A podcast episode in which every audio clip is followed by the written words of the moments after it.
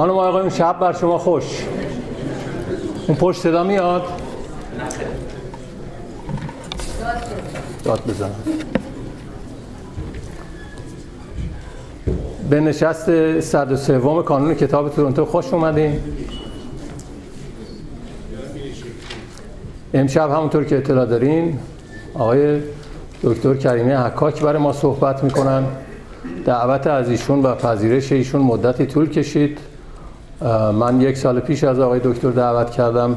ایشون مسافرت به اروپا در پیش داشتن و به هر حال خیلی خوشحالیم که دعوت ما رو پذیرفتن و امشب در خدمتشون هستیم. چند نکته رو خدمتتون میگم و بعد از دوست عزیزم آقای دکتر توکلی دعوت میکنم که اینجا آقای معرفی دکتر حکاک رو به عهده بگیرن.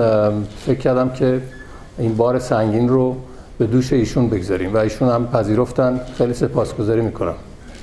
از آقای دکتر حکاک هم سپاسگزاری میکنم که دعوت ما رو پذیرفتن و امشب در خدمتشون هستیم. دوستان، نشست بعدی کانون کتاب تورنتو روز جمعه یازده دسامبر، همونطور که میدونین دومین جمعه ماه برگزار میشه.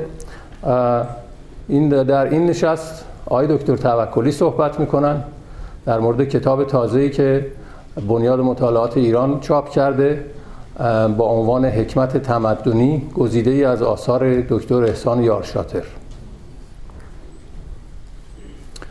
ضمناً این برنامه با همکاری بنیاد مطالعات ایرانی برگزار میشه در دانشگاه تورنتو. از آقای دکتر توکلی برای همکاریشون سپاسگزاری میکنم. طبق معمول خواهش میکنم کمک‌های مالیتون رو از ما دریغ نکنین. برگزاری این نشست‌ها بدون کمک‌های مالی شما امکان پذیر نیست. این ظرف کمک‌های مالی رو لطف کنین دست به دست توی ردیف‌ها بگرده و دوستان کمک‌های مالیشون رو برای ما بگذارن. برگه ایمیل ها هم دست به دست خواهد گشت. دوستانی که علاقمند هستن از خبرهای کانون کتاب مطلع بشن، ایمیل خودتون رو برای ما بگذارین تا اخبار کانون کتاب رو براتون بفرستیم. و نهایتاً کانون کتاب به دوستانی که علاقمند هستن با ما همکاری کنن، به کمکشون نیاز داریم برای برگزاری این جلسات، برای به روز آوری سایت کانون و احتمالاً در آینده شاید نه چندان دور پیاده سازی بخشی از سخنرانی ها و انتشارش. بنابراین دوستانی که علاقمند هستن با ما کمک به ما کمک بکنن، لطف کنین پس از پایان جلسه با من صحبت کنین یا در پیج بوک کلاب در فیسبوک تورنتو بوک کلاب برای ما پیغام بگذارین یا با ایمیل moderator at toronto book club با ما تماس بگیریم. و نهایتاً خواهش میکنم تلفن‌ها و دستگاه‌های الکترونیک، فکس و غیره رو خاموش کنین که در طول نشست مزاحم نباشه. از شما سپاسگزاری میکنم. آقای دکتر توکلی خواهش میکنم.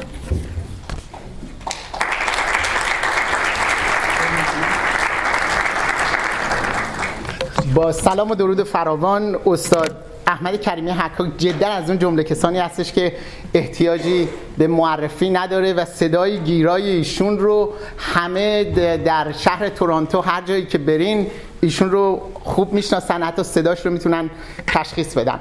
استاد کریمی حکاک از چهره‌های ممتاز ادبیات فارسی است و نوشته‌های تاثیرگذاری در گستره‌های متفاوت ادبیات نوشته. از جمله کتاب‌های انگلیسی زبان ایشان یکی An Anthology of Modern Persian Poetries که در سال هزار و سیصد و پنجاه و هفت به چاپ رسید. این کتاب آغازگر مجموعه فارسی مدرن Modern Persian Series می باشد که به همت استاد احسان یارشاطر منتشر شد. از دیگر آثار انگلیسی زبان ایشان Recasting Persian Poetries که در سال هزار و نهصد و نود و پنج به چاپ رسید. این کتاب با زبانی شیوا به بررسی تاریخی چشماندازهای تجدد شاعرانه میپردازد.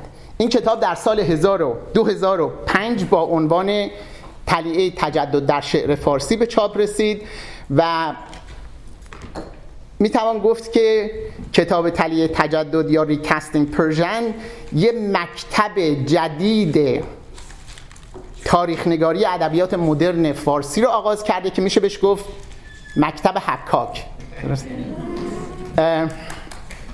و و جداً نوآوری و آشنایی عمیقی که با اشعاری اشعاری که همه تکرار کردن ولی توجهی به ساخت و بافت زبانی و تغییر و تحولاتی که در زبان مخصوصاً دوره انقلاب مشروطیت در ساخت و بافت زبان میشه هیچ توجهی نکردن و دکتر کریمی جداً کار بی‌نظیری کرده و جداً میشه گفتش که این کتاب که در دانشگاه ها مورد توجه استادان و دانشجویان ادبیات قرار گرفته این مکتب جدید و تاریخ نگاری جدیدی رو به وجود آورده که با تاریخ نگاری پیشینی که یا اورینتالیست بوده یا کسانی می نوشتن که تجدد فارسی رو زبان فارسی رو ادبی رو با نیما آغاز می‌کردن تفاوت خیلی زیادی داره.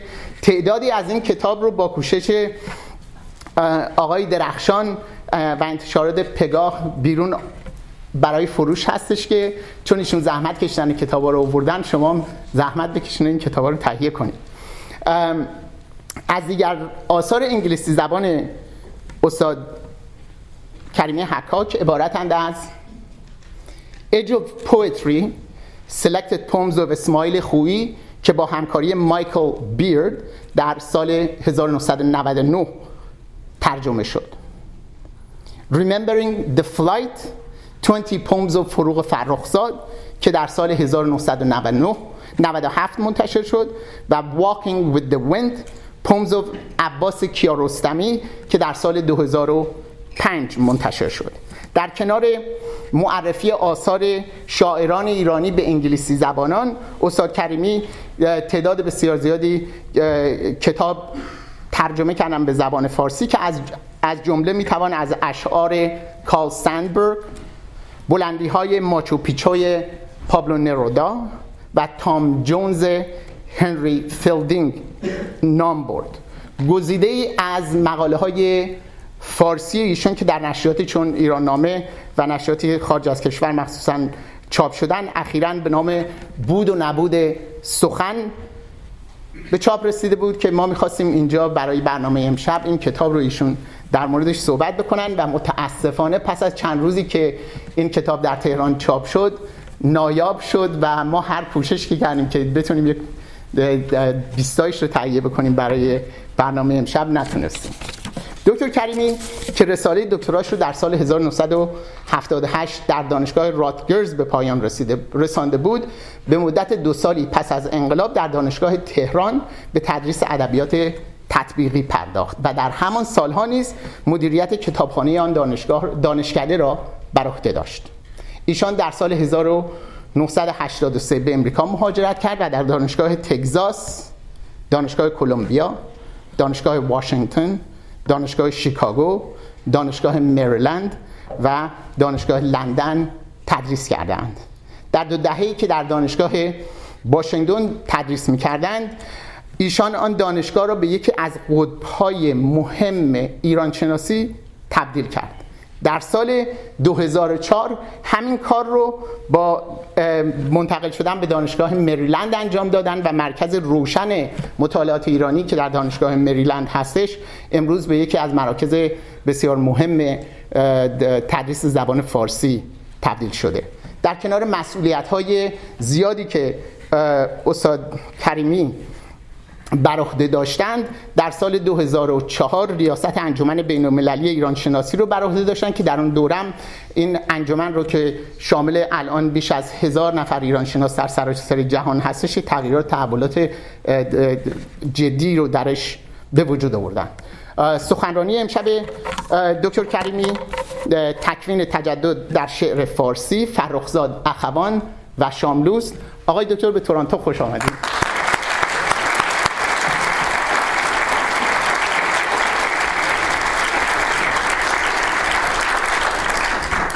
ممنونم محمد جان. اجازه بدید من دیگه به شما نگم دکتر توکلی ترقی. ما سی سالی هست که با هم دوست و آشنا شدیم. منو میشنوید دیگه نه؟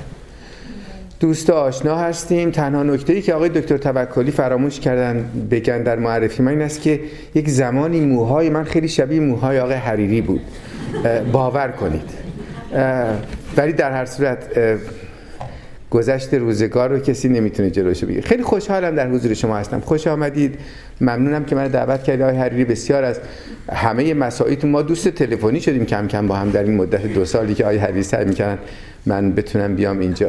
دکتر توکلی هم که واقعا همیشه و همه جا قطب دانشگاهی همه کامیونیتی های ایرانی بودن و خیلی خوشحالم از اینکه در خدمت ایشون و در خدمت آقای حریری و در خدمت همه شما این صحبت رو عرضه می کنم. واقعا الان سهم شماست. من یک چهل پنجاه دقیقه مزاحمتون خواهم شد، ولی بعداً من سهم خودم رو از شما طلبکار خواهم شد. یعنی شما باید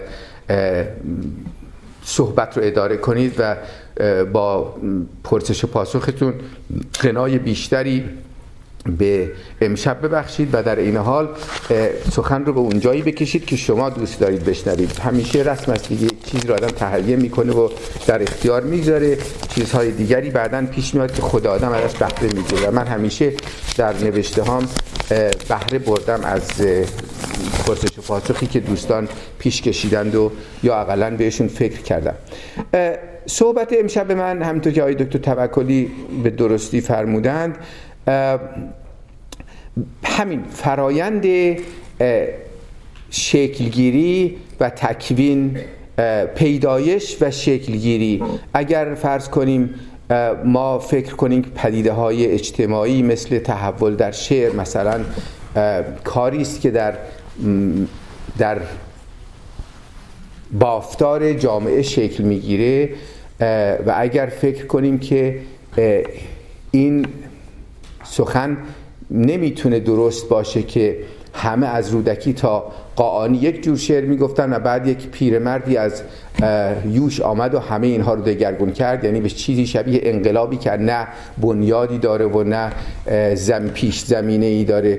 اگر به اینها نخواهیم باور کنیم که من باور نمی کنم، داگزیر باید گام به گام به گام این فرایند پیدایش و بعد گام به گام و به گام دیگر تکوین یک پدیده اجتماعی رو بررسی کرد.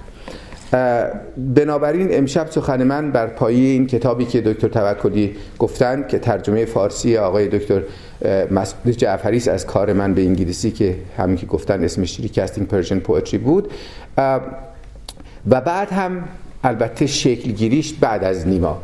شما میتونید یکی از این ساعت‌های شنی رو در نظر بیارید که در اون دانه‌های شن از یک جای نسبتاً وسیع‌تری رفته رفته به دلیل جاذبه هدایت میشن به یک تنگنایی و از اون تنگنا می‌گذرن و بعد دو مرتبه جای خودشون رو در اون فضای زیرین این ساعت شنی باز می‌کنند و به پراکندگی خودشون می‌پردازن. همین اتفاق در فرایندهای اجتماعی هم میفته، یعنی گاهی اینطور میشود که نیروهایی با رؤیاهای متفاوت تحولی رو میطلبند، مطالبه شکل میگیره، از مراحلی میگذره و رفته رفته قوام پیدا میکنه و بعد از تنگنای مشخصی میگذره و دو مرتبه جایگزین میشه و ساکن میشه در اون بخش زیرین این ساعت شنی زمان.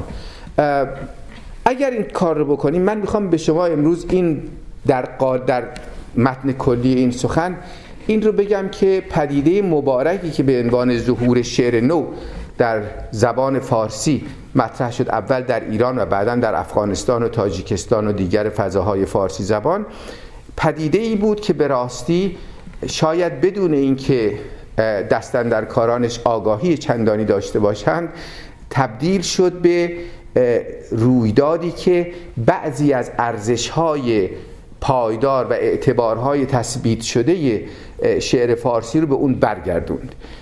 یعنی اگر شما تحول شعر فارسی رو از مثلا همین رودکی، حالا بگیم آدم و شعرهای شعر فارسی، بگیرید بیارید تا مثلا قاآنی که اسمش رو آوردم، میبینید که در اینجا اتفاق سیستمیکی که داره میفته این است که این شعر رفته رفته رفته از تحرک باز میایسته.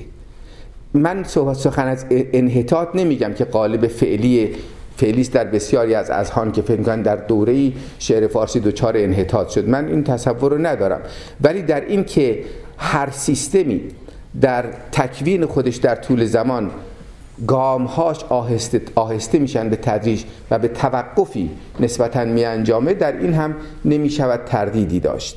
و این رو این پدیده رو نظریه پردازانی که من باشون کار کردم به اتوماتیسیته، یعنی در حقیقت خودکارگرایی کارکردهای شعر نسبت میدن. یعنی گاهی اتفاق میفته که دیگه مثلا حال بگیم بعد از حافظ واقعا حافظ همچنان سرچشمه تقلید میشه و این تقلید رو من به مفهوم خاصی به کار میبرم. تقلید در زبان فارسی از ریشه عربی قلده است که قلاده هم از همون ریشه میاد و شما تقلید رو اگر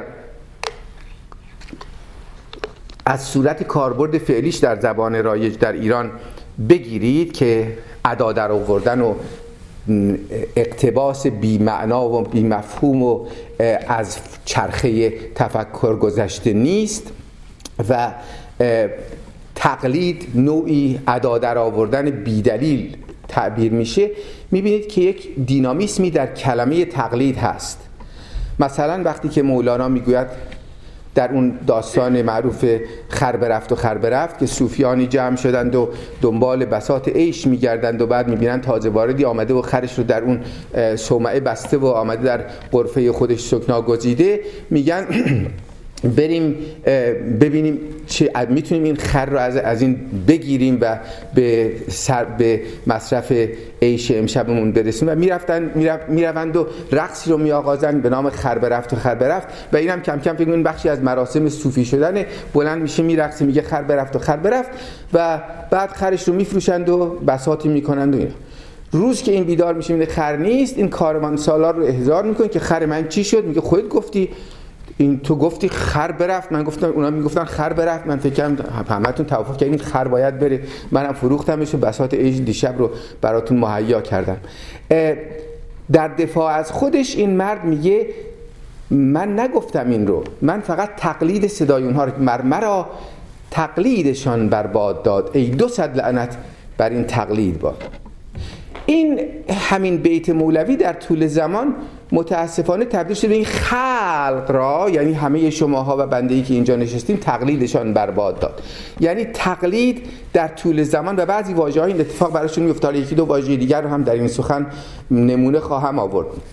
دینامیسم خودشون از دست، دو سویگی خودشون رو از دست میدن، در عین حال که میتونن متعدی باشن و لازم هم باشن، در این حال اون متعدی بودن خودشون از در. یکی از همین کلمه ها غمه. غم رو ما امروز در مترادف قصه میگیم، در حالی که اصلا اینطوری نبوده. غم درست است که یک ارزش مثبت فرهنگی است در میان فارسی زبانان، ولی اون غم منه برای شما، نه برای خودم. تو که از محنت دیگران بی غمی، نشاید که نامت نهند آدمی. غم بینوایان رو خم زرد کرد در اون داستان چنان قحط سالی شدن در دمشق سعدی میگوید من از بینوایی نیم روی زرد، اون مرد ثروتمند میگه غم بینوایان رو خم زرد کرد. نمیدونم در چه فرایندهایی، ولی میدونم که این اتفاق میفته. این غم که شاید شاملو هم درش بی تاثیر نبوده در غم، اصطلاح غم نانی که ساخت در شعر خودش، به این صورت درآمد که من باید برای خودم اون اتفاقی که من به حال خودم دل میسوزانم میشه غم. اون غم نیست، اون همون قصه است، اون چیزای دیگری است. یا مثلا بعضیا حتی مترادف افسردگی میگیرن که یک یک یک وضعیت کلینیکال، یک وضعیت بالینی است و فروید دربارش مفصل صحبت کرده و روانشناسان بعد از او هم. دینامیسم واژگان دوستان عزیز یکی از جاهایی است که شما باید بهش بیاندیشید. یعنی هر واژه‌ای پویاست، متحرکه، در طول زمان معناش عوض میشه. تقلید هم از یکی از همین واژه است. بنابراین اجازه بدید من بگم اتفاقا امروز شعر نو، یعنی شعری که قانون سخن ما امشب خواهد بود، شاملو، اخوان، فرخزاد، حالا متاسفانه به سهراب سپهری نمیرسیم و دیگران، ولی این نسل بعد از نیما، اینها به صورتهای خیلی آفریدگارانه تری با سنت شعر فارسی روبرو شدن و همشون روبرو شدن و همشون از اون استفاده بردن و همشون رو به کانالهای دیگری انداختن، ولی این کانال کانال تقلید صرف در معنای ادا در آوردن نبود. صاحب تبریزی وقتی که میخواد به مطلب مشکل متنی در دیوان حافظ برمیخوره میگه برخی نشسته خوانند، بعضی شکسته دانند، چون نیست خواجه حافظ معذور دار ما را.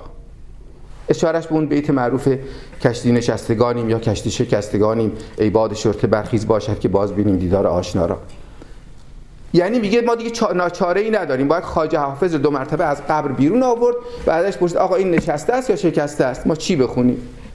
خب این یعنی بن‌بست، این یعنی ما دینامیسم خلاقیت تعبیر تعب... تعبیرگرای خودمون رو از دست دادیم. شاید خواجه حافظ در بیست سالگی این شعر رو گفته، گفته شکستگانیم، چهل سالگی دوباره خونده گفته نه نشستگانیم بهتر. مگر این اتفاق برای ما نمیفته؟ مگر برای شاعر امروز نمیفته؟ علتش این است که ما یک خواجه حافظ داریم همیشه هم هشتاد سالشه، عکسش هم به دیوار دیوانها هست. ما نداریم خواجه حافظ بیست و پنج ساله عاشق بدبخت رو.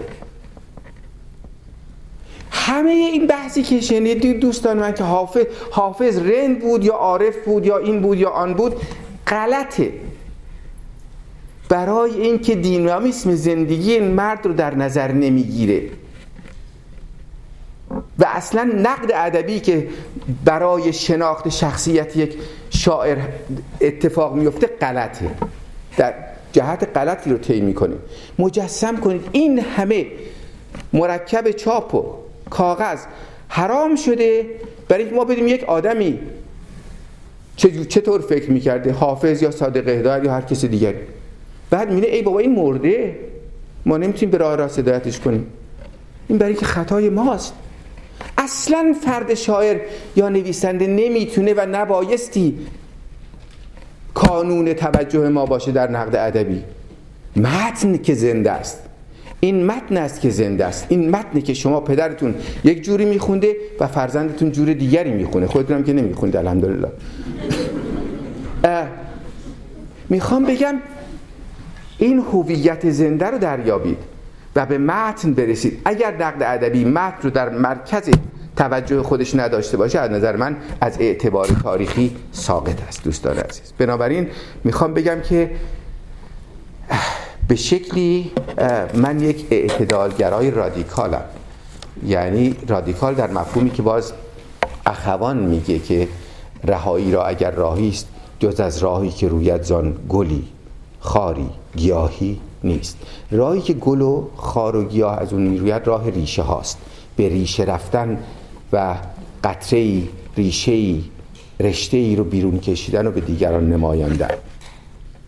از اینجاست که ما میتونیم کمک بکنیم به اینکه دینامیسم شعری به شعر برگرده، دینامیسم داستان نویسی به داستان برگرده، دینامیسم ادبیات به ادبیات برگرده و ما از تقلید در مفهوم خودش راحت شیم. من دلم میخواد قلاده به گردن حافظ بیاندازم و بکشمش درون شعر خودم اگر شاعر باشم.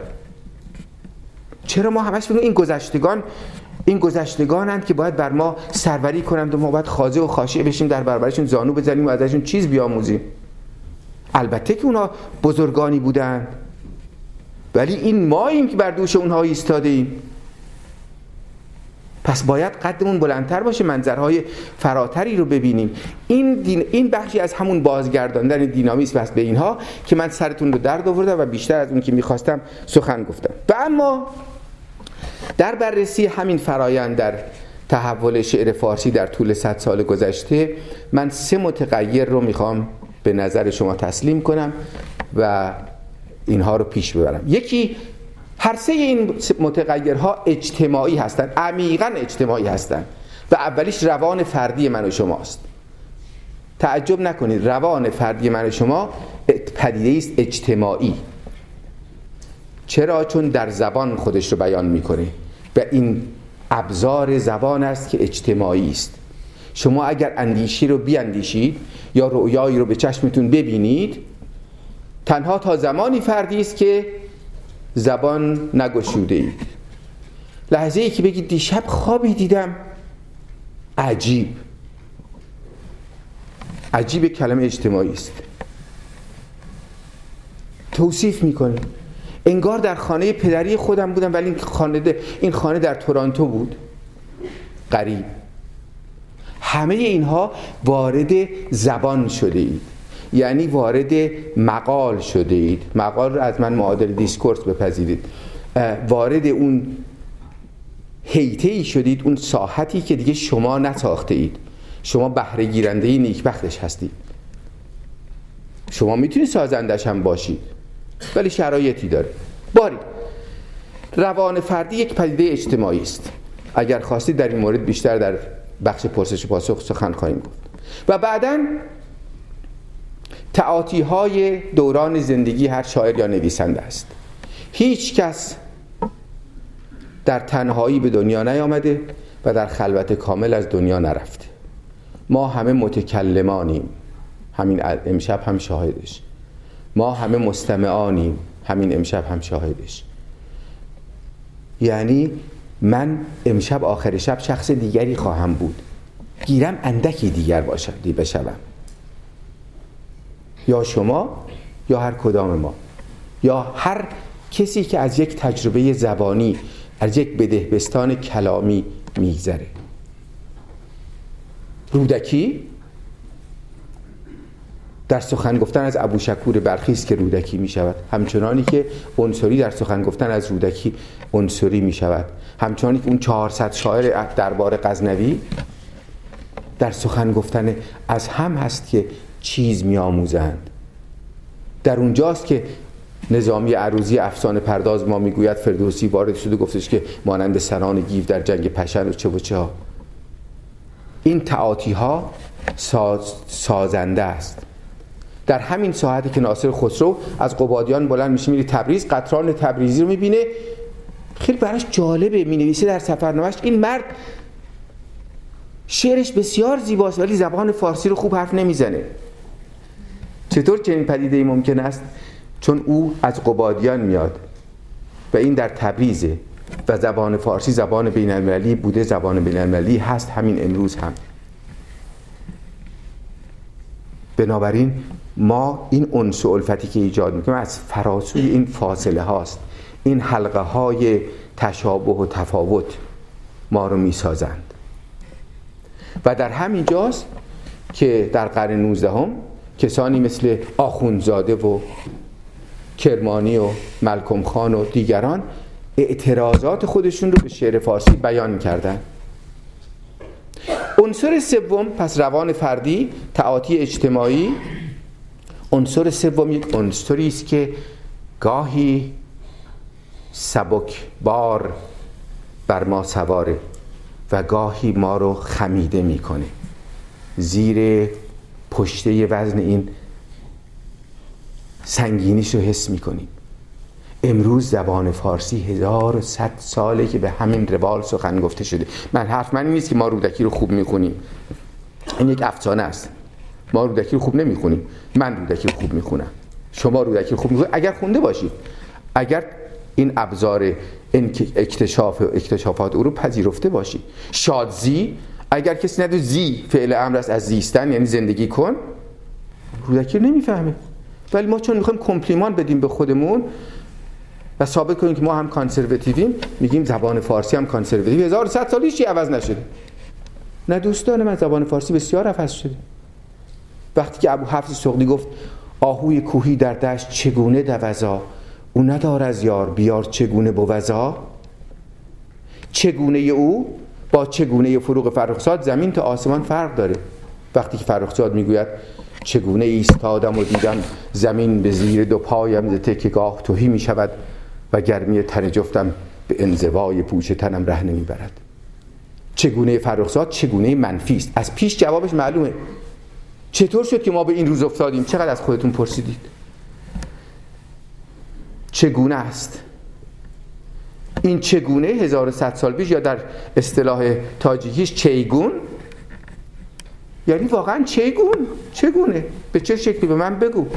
بنابراین آهوی کوهی واقعا ممکنه در حال دویدن باشه، نه اینکه ای داد بیداد آهوی کوهی باید در دشت افتاده باشه، مرده باشه. چون این آهوی کوهی منم و شما، اگر شما اینجا زنده موندید همون آهوی کوهی هستید که از کوه ایران آمدید به دشت تورنتو و دارید می‌دوید، مگر اینکه افتاده باشید، مگر اون کسانی که افتاده باشن. این گونه اندیشیدن دوستان عزیز تحول رو در مرکز توجه ما می‌ذاره. تحول یک آرزو نیست، تحول ناموس تاریخ است. اگر چیزی همان چیز بماند تاریخیت خودش را از دست میده و شعر فارسی روزگاری دوچار این سکون شده بود، ستیسیس به زبان انگلیسی، یا دست کم گروه معتبر با متنابهی از ایرانیان فارسی زبان فکر میکنن که این اتفاق افتاده. در نتیجه همون نظام، همون سیستم بیانی شعری که هزار سال جهانگیری کرده بود و از غرب چین تا قلب اروپا رو در نوردیده بود، یعنی زبان فارسی، شعر فارسی، ناگهان تبدیل شد که این شعر چقدر مزخرفه، چرا ما مثل مولیر نمایشنامه نمی نویسیم، چرا ما مثل شکسپیر حرف نمی زنیم، چرا اروپایی داستان کوتاه دارن ما نداریم، پس پس فلوبر ما کجاست؟ یعنی یک سیستم کاملا مهاجم و میگم جهانگیر رفته رفته در ذهن اینها تبدیل شد به یک سیستم معیوب، ناقص، ناقصی که نیاز به تحول داره. در بعد از تحولات دوره مشروطه کسانی این تحول رو حس کردند. اون نسل اولیه‌ها که اسم بردم خودشون شاعر نبودن. آقا خان کرمانی شعرهایی داره ولی نه چندان مهم. اینها همه بحث‌های مفصل این کتاب ریکاستینگ پرژن پوئتری یا طلیعه تجدد در شعر فارسی دوستان عزیز. ده خدا بیست و هشت سالش وقتی انقلاب مشروطه اتفاق افتاد و با دوستش جهانگیر سوری اسرافیل روزنامه سوری اسرافیل رو راه انداختن و وقتی که استبداد صغیر محمد شاهی جهانگیر خان رو گرفت و تو چاه انداخت در باغ شاه و ده خدا فرار کرد به سوئیس، در ایوردون سوئیس رؤیایی دید و نیمه شب بلند شد، برآشفته ساعت چهار صبح شروع کرد نوشتن: ای مرغ سحر چو این شب تار بگذاشت سر سیاهکاری و از نفحه روبخش از هار رفت از سر خفتگان خماری یزدان به کمال شد پدیدار و اهریمن زشت خوه ساری یادار ز شمع مرده یادار. شمع مرده هم منظور همون جهانگیر سوری اسرافیل بود. ای مرغ سحر، کسی دیگر اینطور سخن گفته؟ بله، سعدی. ای مرغ سحر عشق ز پروانه بیاموز کان سوخته را جان شد و آواز نیامد. این مدعیان در طلبش بیخبرانند، آن را که خبر شد خبری باز نیامد. ولی فرقی است فارق میان این مرغ سحر و اون مرغ سحر. اون مرغ سحر داره در فضای عرفان پرواز میکنه، بر شاخ گلی نشسته داره عشق خودش رو برای شمع میگه، برای اون پروانه میگه، برای هر کس که بشنوه میگه. اون پروانه به شمع نزدیک میشه، پرش میسوزه، فرار میکنه. شمعی که ایستاده، به قول همون سعدی در جای دیگری: من استادم تا بسوزم تمام، تو را تو را آتش عشق اگر پر بسوخت، مرا بین که از پای تا سر بسوخت. پس در مکتب عرفان شمع دکترا داره، پروانه دیپلم است و بلبل شاگرد مکتب مکتب خانه. ولی ای مرغ سحر چو این شب تار، و منظور اون شبی که بیدار شده در سوئیس نیست، منظور استبداد صغیره، بگذاشت سر سیاهکاری علخ الی آخر یاد آر ز شمع مرده. بالهای نازک مرغ سحر یعنی بلبل رو در نظر بگیرید. رسالت تاریخی رساندن پیام استبداد صغیر محمد علی شاهی به دوشش گذاشته شد تا در جای دیگری صد سال بعد از اون، مثلا امروز که الحمدلله آزادی در ایران برقرار شده، اینا این پیام رو برسانه به ما، کودک دوره طلایی. خب اصلا شعر اسباب کشی کرد از اتاقی که درش شمع بود و پروانه و سحرگاهی که بلبل بر شاخه میخواند و اینها، ما آمدیم بیرون میدان شهر، اینجا اینجا وسط شهر تهرانه. شعر اینگونه اسباب کشی کرد، آمد به میدان و این شب سیاه، شب سیاهکار شب نیمایی نیست. اگر اسمی براش میخواید اسم دقیق‌تر شب ده خدایی است، ولی مهم نیست، معناش عوض شد. در ظرف مرغ سی... مرغ سحر مظروف دیگری، اگر قبلا توش مثلا هنزل بود الان توش عسل رفته. تحول این گونه آغاز میشه.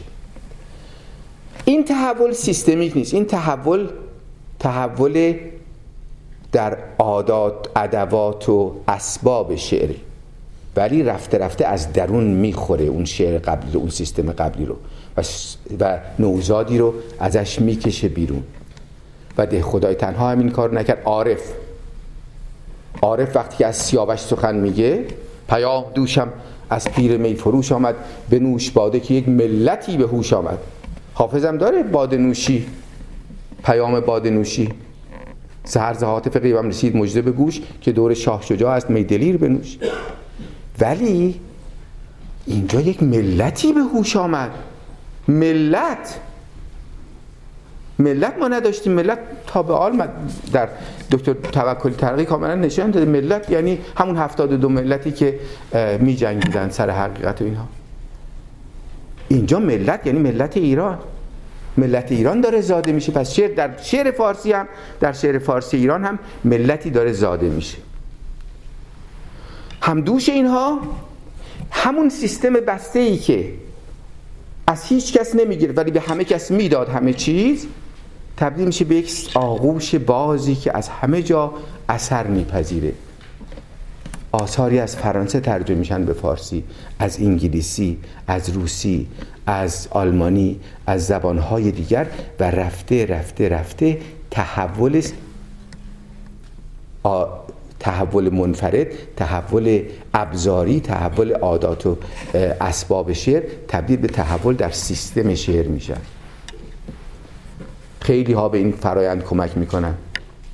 شما از همین دیدگاه تحلیل هایی میبینید در اینجا، از ملک الشعرای بهار، از عارف قزوینی، از پروین اعتصامی که در جورای خدا حقیقتا اصلا شاهکار میکنه. متاسفانه پروین در پرتو خیره کننده فروغ فرخزاد قرار گرفته برای ما و نمیبینیمش، متاسفانه. ضمناً افکار خودمون هم مزاحمه که یکی رو حتما باید بگیم سنتگرا چون شعرش وزن و قافیه مشخصی داره. چرا؟ یعنی چرا ما اصلا فکر می‌کنیم وزن و قافیه مهمن در کلاسیفیکاسیون شعر، در تقسیم بندیش به نو و کهنه؟ نو نوه، کهنه کهنه است. غزل سیمین بهبهانی نوترین غزله، شعر نوه در قالب غزل. حالا براتون میگم، به اونم میرسیم. باری همه این اتفاقات میفته و تا زمانی که کار دیگه از لاهوتی و رفعت و عشقی هم میگذره و به نیما یوشیج میرسه، تنها یک کار باقی مونده دوستان عزیز: عوض کردن شکل شعر بر صفحه کاغذ و آوای شعر در گوش. و چون این کار رو نیما میکنه، ما میگیم آخ یک مرد دیوانه‌ای پیدا شد که شعر فارسی رو بیچاره کرد، دیگه اصلا شعر هم نداریم. یا عکسش رو میگیم، به به ببین چه چیزی به دنیا آمد، چه پدیده. پدیده فردی نیست، پدیده جمعی است.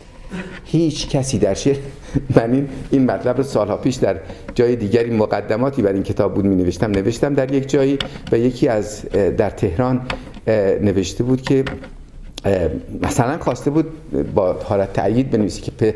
نیما یوشیج پدر شعر فارسی یا یکی از پدران. من مثلا چند تا پدر میتونه داشته باشه. اصلا این استعاره پدر غلطه. خود پدر یعنی نشانه پدرسالاری، یعنی نشانه گرایش ما به استبداد، که حتما باید یک مبدعی داشته باشیم، یک کسی رو داشته باشیم، نمیتونیم به فرایندها بنگریم، فراورده ها رو میبینیم، نمیتونیم دینامیسم مولوی رو در نظر بیاریم، در اینجا این مولوی و یک مولوی هم داریم، در حالی که مولوی های فراوان هست. مثنوی رو بخونید، دیوان و فیهمافی رو بخونید، میبینید به یک شکلی میدونیم ها، ولی در در در بیانمون این این سکون و سکوت، این سکون و ایستایی جاسازی شده انگار. باری به نیما میرسیم، او هم شکل شعر رو عوض میکنه و همه میگن آخ آخ این یه مرد دیوانه آمده این کار رو کردی، آه یا ببین چه حضور دیگری در جهان آفرید این مرد. یعنی عادت کرده ایم به این گونه سخن گفتن درباره این قضایا. باری حالا بعد از این همه تفصیل میرسیم به این که بعد از نیما چه اتفاقی افتاد. من در اینجا دوستان عزیز میتونستم ده نفر رو انتخاب کنم، منتها شما میبایست بعد تا ساعت دوازده شب بنشید من گوش کنم. سه نفر رو انتخاب کردم فعلا. هر کدوم اینها به شکلی با این گذشته برخورد کردن و به شکلی بخشی از دینامیسم اون سنت رو بهش برگردن و هنوز شعر امروز و فردای ایران داره به سمت دینامیسم های بیشتری پیش میره. یعنی ما اقلاً در پرکتیس شعری، در در عمل شعری درک کرده ایم که این دینامیسم لازم است برای شعر، برای پویا ماندن شعر. یکی از اینها، همه اینها در حقیقت بالاخره به سنت برمیگردن. یعنی روان فردی رو که گفتم، بافتار اجتماعی هم که آسون بود، ولی این سنت حالا دیگه نیما و اون قبلی های اون رو هم در بر میگیره.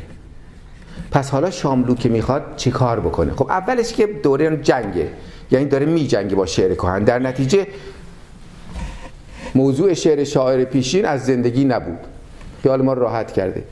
داره میجنگه دیگه، سربازی است یا بلکه ژنرالی است، داره میجنگه. پس باید بگه یک دست جام باده و یک دست زلفیار، یکی بیخودی نعره میزنه در زمین خدا و از این چیزا. ولی همین شاملو وقتی به به تکامل بیشتری میرسه، وقتی این دینامیسم رو درک میکنه، با همه این گذشته، نه با همه این گذشته ولی با بخش‌هایی از این گذشته آشتی میکنه.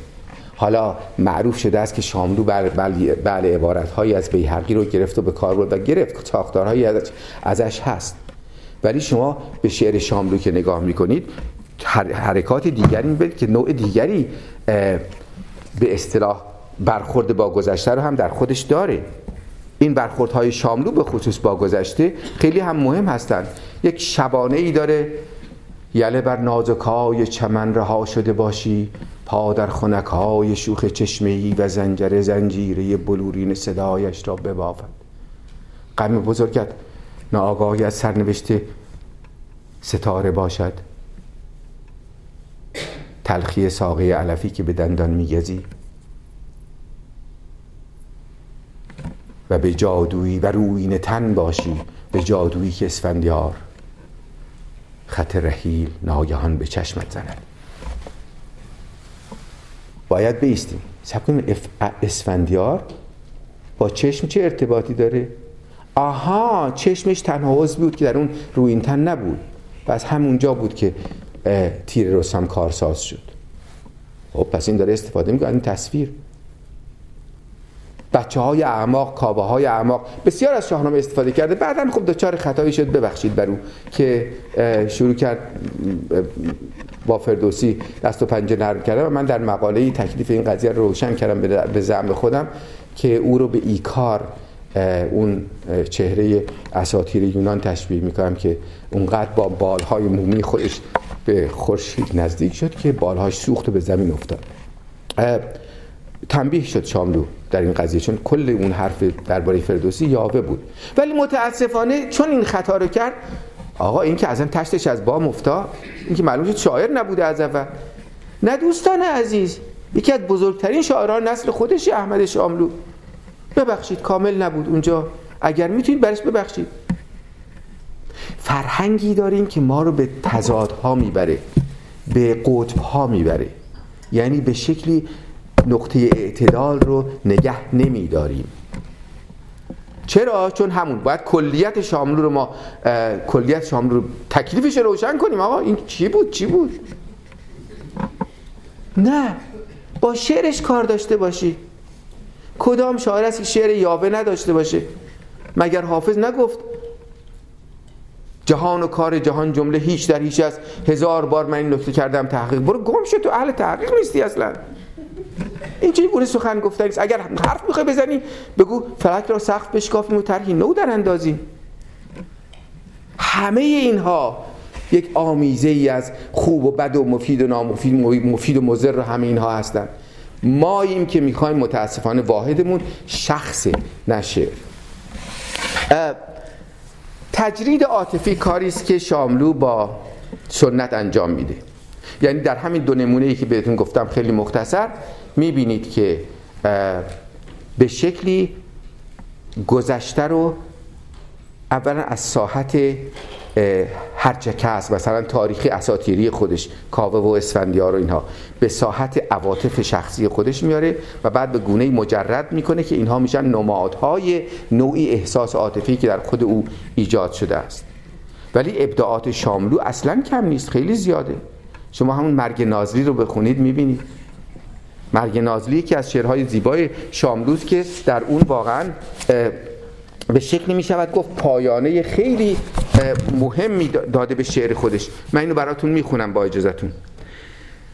داستان نازلی است، همون وارتان که روزگاری در زندان بود و قرار بود توبه نامه بنویسه و دوستانش بهش میگن توبه نامه رو بنویس برو بیرون، اونم نکرد و بالاخره هم اعدامش کردن. بعدا این به صورت یک گفتگویی بین اون دیگران، اون مثلا خیراندیشانی که بهش میگن توبه نامه بنویس، و نازلی در میاد و نازلی تن میزنه از اینکه توبه نامه بنویسه. نازلی: بهار خنده زد و ارغوان شکفت، در خانه زیر پنجره گل داد یاس پیر. دست از گمان بدار با مرگ نحس پنجه میفکن، بودن به از نبود شدن خاصه در بهار. نازلی سخن نگفت، سرفراز دندان خشم بر جگر خسته بست و رفت. نازلی سخن بگو، مرغ سکوت جوجه مرگی فجیع را در آشیان به بیضه نشسته است. نازلی سخن نگفت، چو خورشید از تیرگی برآمد و در خون نشست و رفت. نازلی سخن نگفت، نازلی ستاره بود، یک دم در این ظلام درخشید و جست و رفت. نازلی سخن نگفت، نازلی بنفشه بود، گل داد و مژده داد، زمستان شکست و رفت. این چهار ترجیع رو در نظر بگیرید. چهار تا ترجیع در اینجا داریم. یکی دندان خشم بر جگر خسته بست و رفت، یکی از تیرگی برآمد و در خون نشست و رفت، سومی یک دم در این ظلام درخشید و جست و رفت، و آخریش گل داد و مژده داد، زمستان شکست و رفت. اگر گفتید فرق این آخری با اون دیگه چیه؟ در اونهای دیگه هر دو فعل از نازلی سر میزنه. یعنی نازلی است که در ترجیع اول دندان خشم بر جگر خسته میبنده و میره، بستن و رفته هر دو فعل نازلی است. در دومی از تیرگی برآمد و در خون نشست و رفت، نشستن و رفتن، در خون نشستن و رفتن هر دو مال نازلیه. در سومی در این ظلام درخشید و جست و رفت، هر سه فعل از نازلیه. در چهارمی گل داد و مژده داد، زمستان شکست و رفت، زمستان شکست، نازلی رفت. یعنی اینجاست که تکلیف شعر روشن میشه. شاملو پر این هاست. در مرثیه‌ای که برای فروغ ساخته میگه که و ما بی تو دوره میکنیم شب را و روز را هنوز را، که از زیباترین ایهام های شعر نوه. خب البته دوره کردن شب و روز آسانه، مثل دوره کردن درسی است که ما در دوره دبستان و دبیرستان دوره میکردیم. ولی هنوز را، هنوز چی را؟ اصلا کل خود هنوز را دوره میکنیم. این تکرار بی پایان یک هنوزی که هنوز نیامده.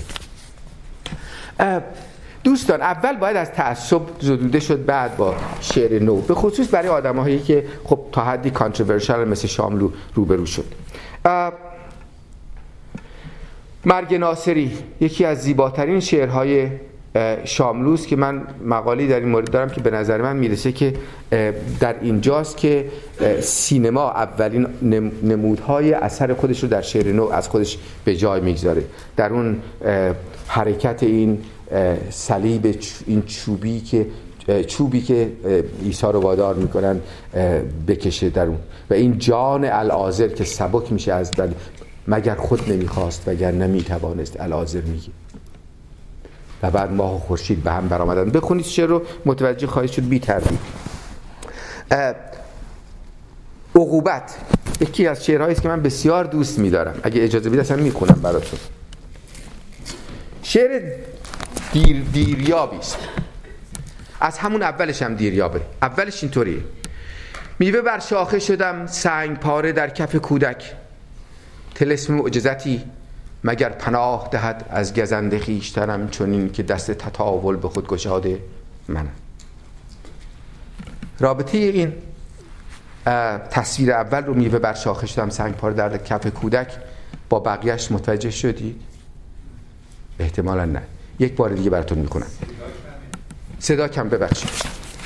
میوه بر شاخه شدم سنگ پاره در کف کودک، طلسم معجزتی مگر پناه دهد از گزند خیشتنم، چون این که دست تطاول به خود گشاده منم. کودک چرا سنگ پاره در دست گرفته؟ میخواد بزنه سیب رو بندازه. حالا اگر این کسی که از درون شعر سخن میگه هم اون میوه باشه، میوه بر شاخه شدم، هم اون کودک سنگ پاره در کف، هم سنگ پاره باشه در کف کودک، خودش میخواد به خودش گزند بزنه دیگه. نه، سنگ پاره میخواد سیب رو زخمی بکنه و بیاندازه. پس این گزند خیشتن اینجاست. پس طلسم معجزتی مگر پناه دهد از گزند خیشتنم، چون این که دست تطاول به خود گشاده منم.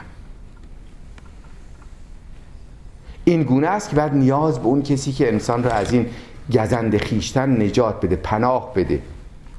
بالا بلند بر جلو خان منظرم، چون گردش اطلسی اطلسی ابر قدم بردار، از هجوم پرنده بی پناهی چون به خانه بازایم.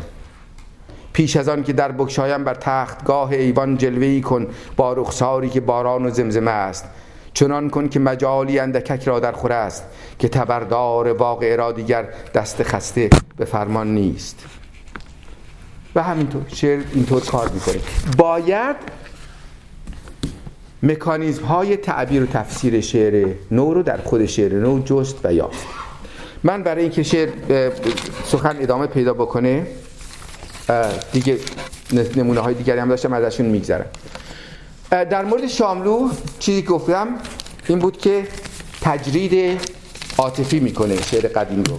مثلا این قضیه حافظ هم یه همچین کاری میکنه با مثلا شاهنامه.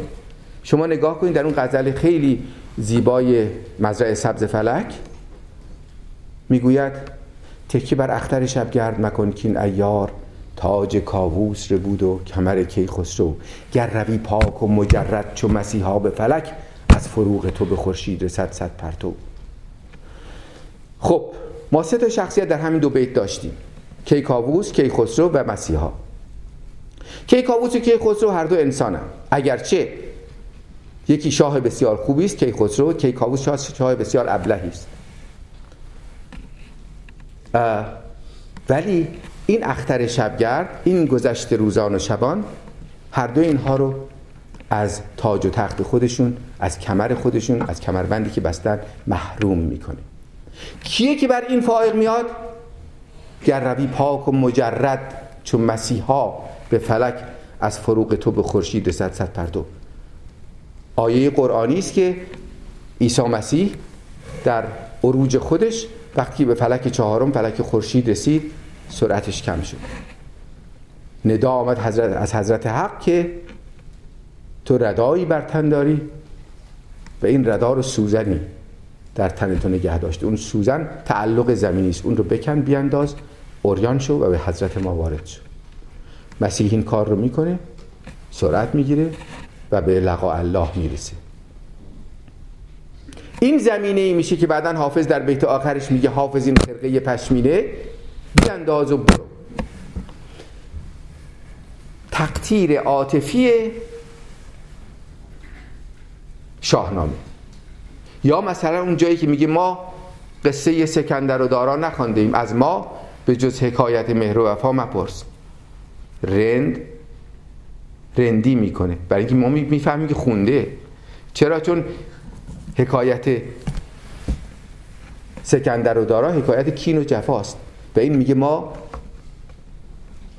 از ما به جز حکایت مهر و وفا مپرس. و بعد شاهد میگه ما نخوندیم ولی خونده، تجاهل العارف بهش میگن در اصطلاح قدمایی.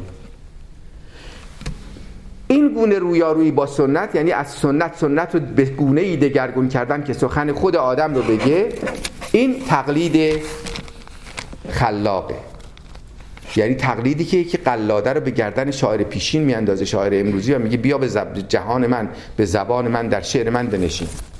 حالا قلاده شعر کلمه مناسبی نباشه، ولی در حقیقت یعنی کمندی که شاعر پیشین. متاسفانه ما چون میگم حالت خضوع و خشوع پیدا کردن درباره گذشتگانمون، فکر می‌کنیم حتما اونا, اونا همه چیز رو گفتن و ما دیگه اصلا ریزخاران سفره اونها باید باشیم و راحتیم با اون. فروغ فرخزاد کاری که میگه تقطیر عاشقانه گذشته است. ممکنه من فرصت نداشته باشم غیر از همون دو تا مثنوی شاهدی برای شما بیارم، ولی شاهد فراوان دارم. شاهد شاهد اول هم از عاشقانه میاد، مثنوی که دقیقاً در وزن قافیه مولوی است. ای شب از رؤیای تو رنگین شده، سینه از عطر تو هم سنگین شده، ای در بکشوده بر خورشیدها، در هجوم ظلمت تردیدها، پیش از اینت گر که در خود داشتم، هر کسی را تو نمی انگاشتم. درد تاریکی است درد خواستن، رفتن و بیهود خود را کاستن، زر نهادن در کف ترارها، گم شدن در پهنه بازارها، در نوازش نیش ماران یافتن، زهر در لبخند یاران یافتن. تا اونجایی که میگه این دیگر من نیستم، من نیستم حیوزان اونید با من زیستم. انگار مولوی داره حرف میزنه، غیر از این که در اینجا ما دیگه لاهوت نداریم، لاهوتی نیست. این تنه، این تنی که عشق چون درش بیدار میشه، از طلب پا تا سرم ایثار شد، عشق چون در سینم بیدار شد، از طلب پا تا سرم ایثار شد. تنها در عشق بازی یا به قول من عشق سازی است که شما دادن همون گرفتنه، در هیچ معادله مادی چنین نیست. در اینجا شما لذت میجویید پس لذت میبخشید. و چون این سخن گفتنی با این زیبایی بی‌پروا هیچ کس نگفته بود در جهان فارسی زبان پیش از او، در هزار و پنجاه سال شعر فارسی.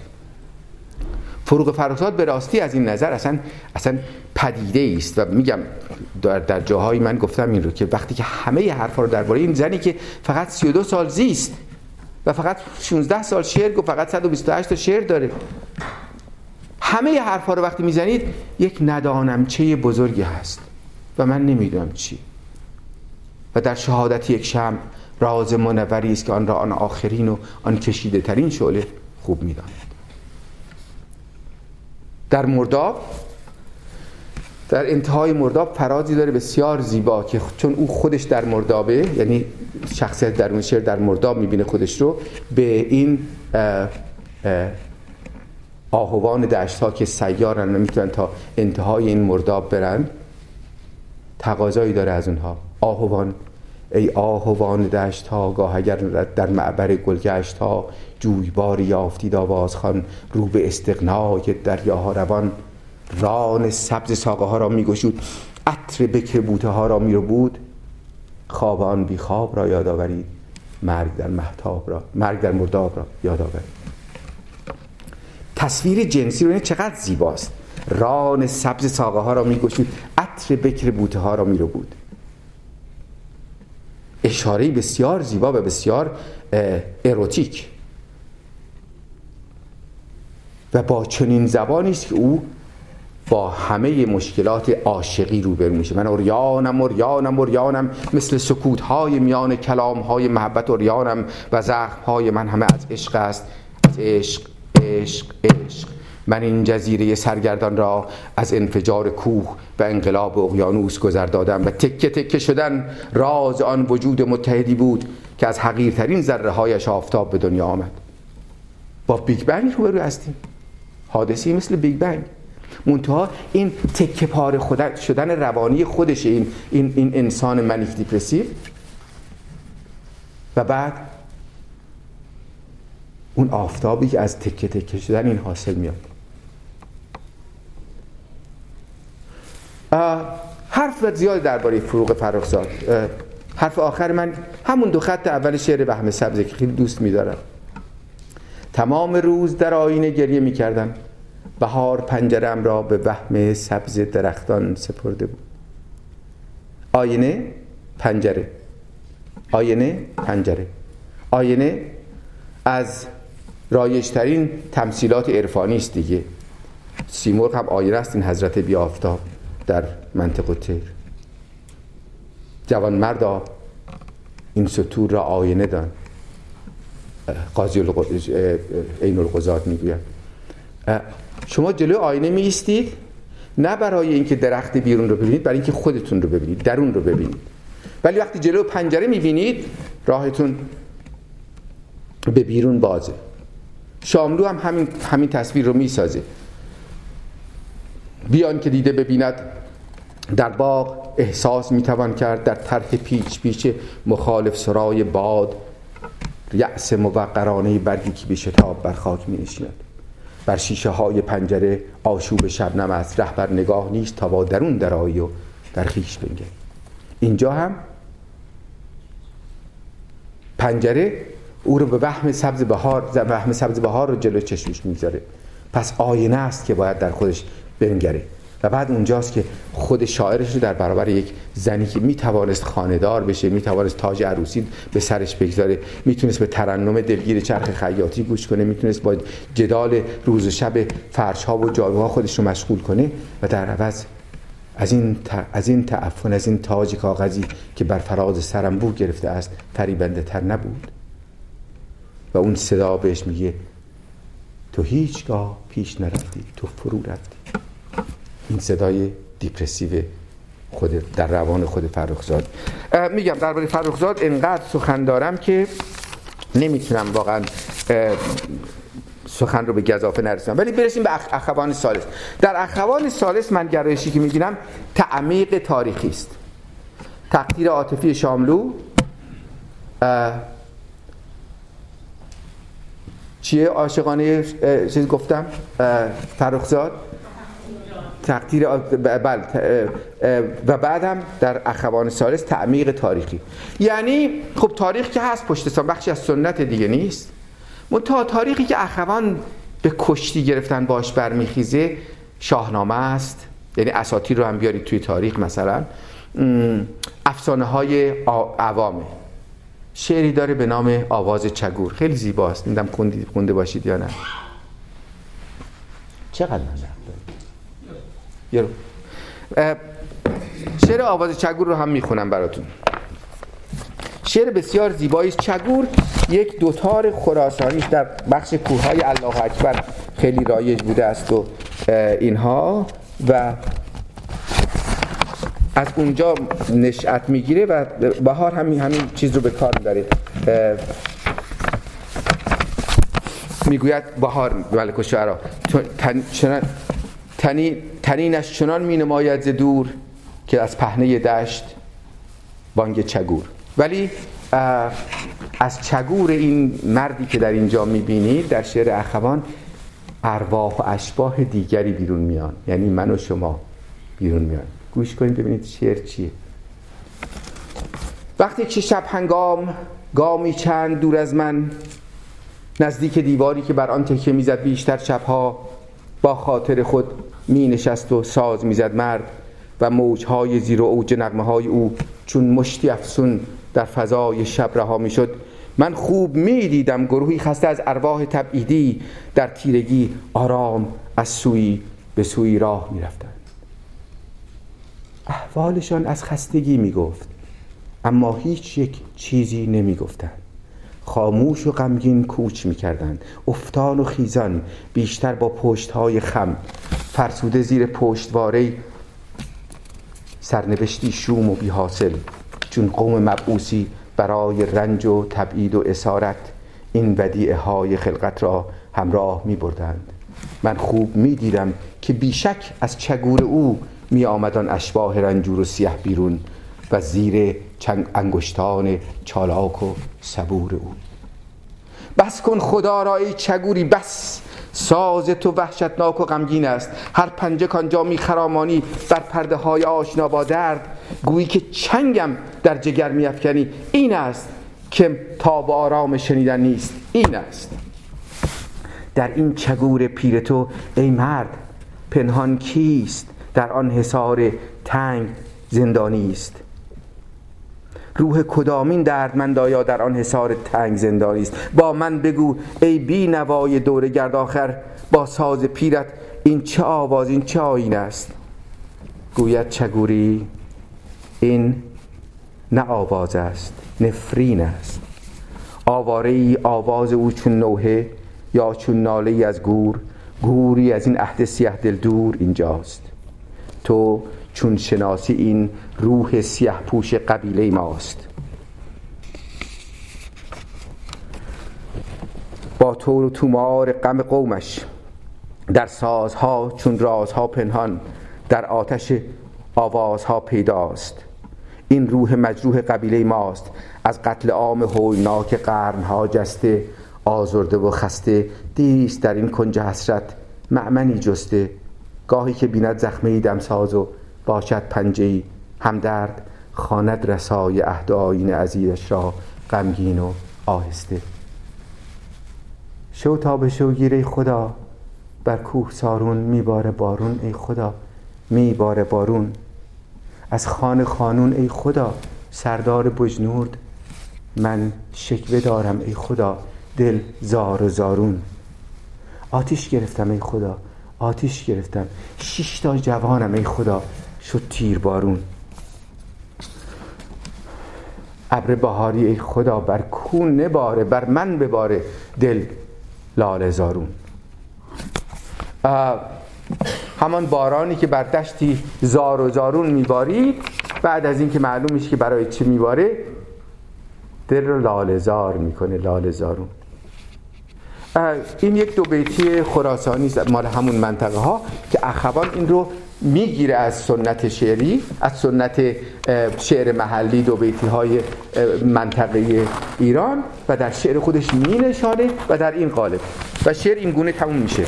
بس کن خدا را بی خودم کردی، من در چگور تو صدای گریه خود را شنیدم، باز من میشناسم این صدای گریه من بود، بی اعتنا با من مرد چگوری همچنان سرگرم با کارش، بان کاروان سایه و اشباح در راه و رفتارش. اخوان از این گونه کاربرد سنت، از این گونه سوار شدن بر سنت بسیار داره. یکی از کارهاش که بیشباهت به کاری که شاملو هم میکنه در همون قضیه هنوز و اینها نیست و در اینجا در شعر قاصدک کاری میکنه که دو تا کلمه رو، قاصدک و قاصد رو در کنار هم میگذاره. نمیدونم میدونید یاره، گاهی من توی آیفونم دنبال این شعرهایی که فکر میکنم از برم بعد میخوام برای اطمینان داشته باشم جلو دستم میگردم و میبینم چقدر اینا که این شعرها رو میذارن، خدای خدای تکنولوژی و ابلهان شعرن. همین شعر رو گوگل کنید میبینید، در حالی که تمام تضاد بین قاصدک و قاصد تجربه های همه تلخ باز میشه، در ورژن اینترنتی آمده قاصدک تجربه های همه تلخ، یعنی هر دوشون یه چیزن. قاصدک چیه میدونید؟ بله اون دیگه دندلاین بال، بله اون توپکی که در هوا میاد و ما میگرفتیم، اول به گوشمون میگذاشتیم میگیم عممون برامون پیغام فرستاده، بعد پیغام خودمون میدادیم میرفت. این شعر یکی از شعرهای بسیار زیباست و اگر کسی تضاد بین قاصدک یعنی این توپک رو با قاصد تجربه های همه تلخ ندونه، اون وقت در میمانه در, در, در تعبیر این شعر. این شعر ممکنه در اینجا نباشه، بله نیست، چون این از این عبستاست و این در زمستانه، ولی تا اونجایی که حافظم یاری بکنه براتون میخونم. قاصدک هان چه خبر آوردی، از کجا و از که خبر آوردی، خوش خبر باشی اما اما گرد بام و در من بی ثمر میگردی.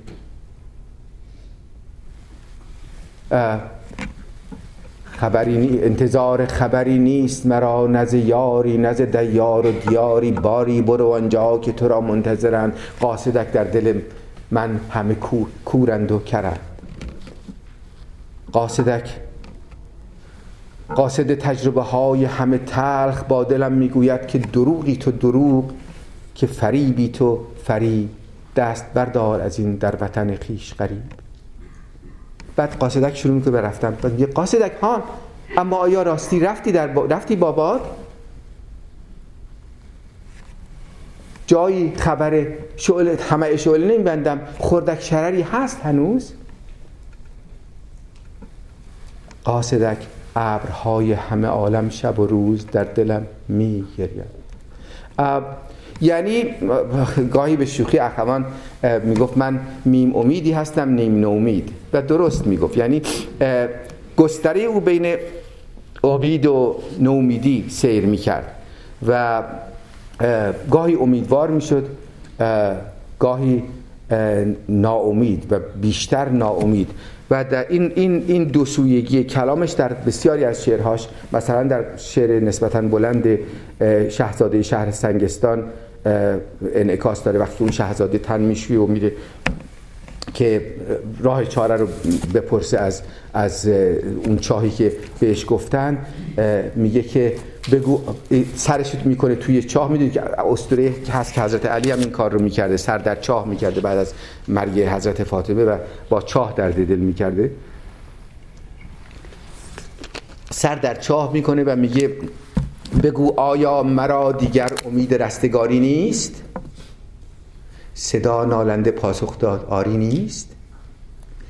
اینجاست که تخطی از دستور زبان شعریت میآفرینه، به این مفهوم که ما در زبان فارسی آری نیست اصلا نداریم، یا باید بگیم نه نیست یا باید بگیم آری هست.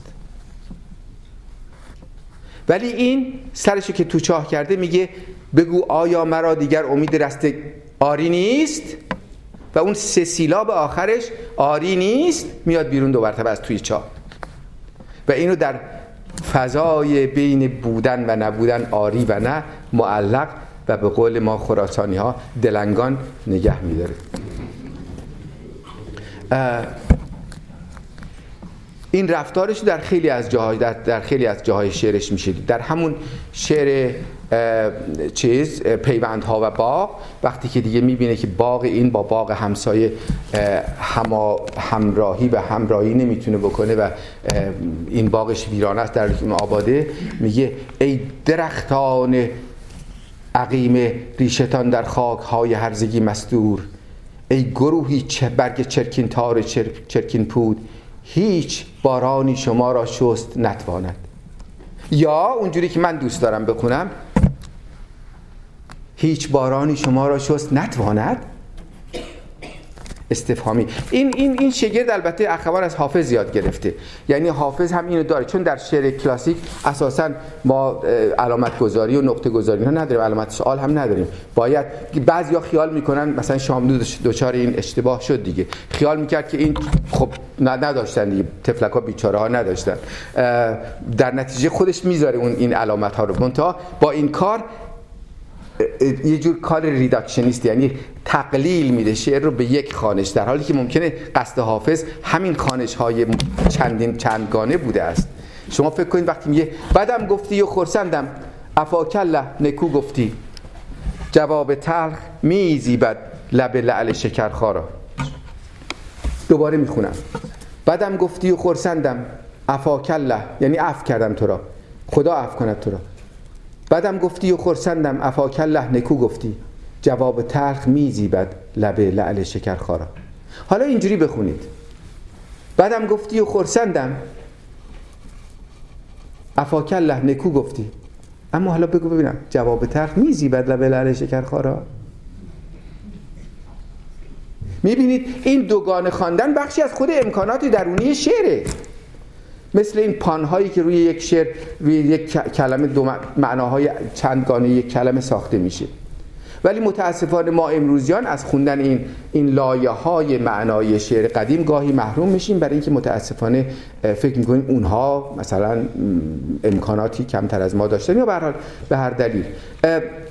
دوستان عزیز من، دیگه به آخر مهلتم رسیدم، اجازه بدید اینطور بگم: تکوین تجدد در شعر فارسی بعد از نیما بدین گونه بود که حالا که راه کوبیده شده بود و شعر نو جایی پیدا کرده بود برای خودش، میبایست غنایی پیدا بکنه و بعد از اون دوره گذرایی که شاعران نوسرا, نوسرا حمله میکردن به پیشینیان خودشون، بالاخره روزگار رسید که کشف کردن یکی یکی گنجینه، به قول نصری، به قول سیمین بهبهانی، گنجینه درست سخن نادره کاران رو و یکی یکی رفتند و از همین معدن بزرگ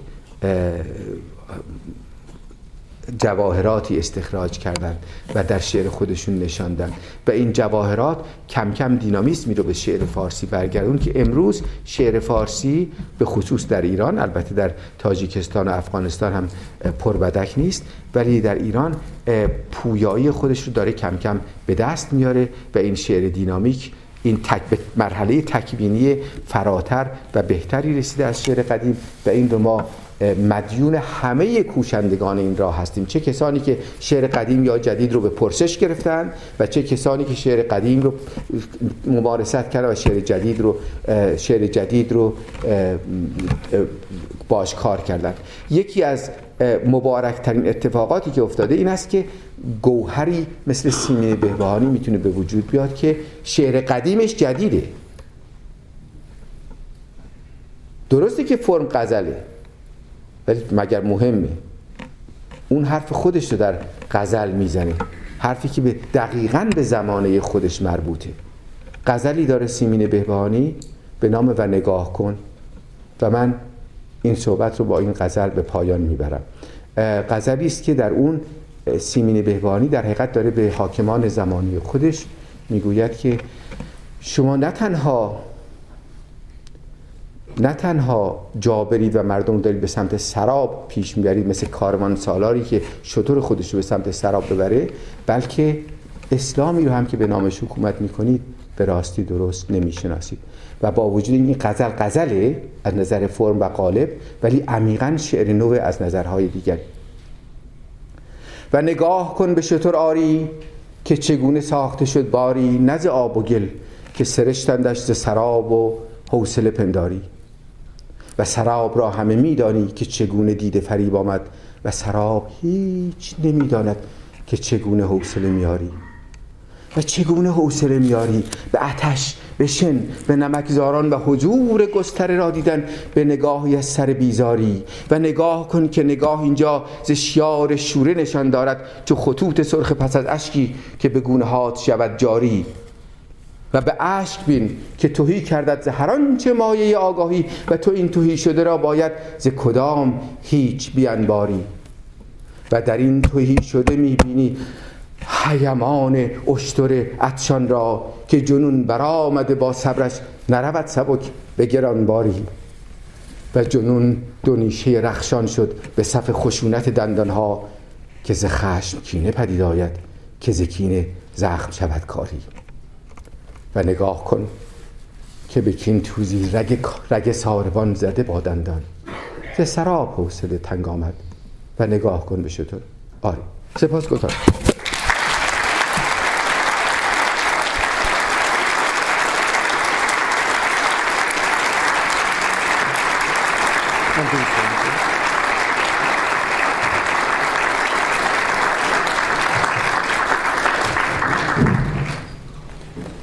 سپاسگزارم دکتر حکاک.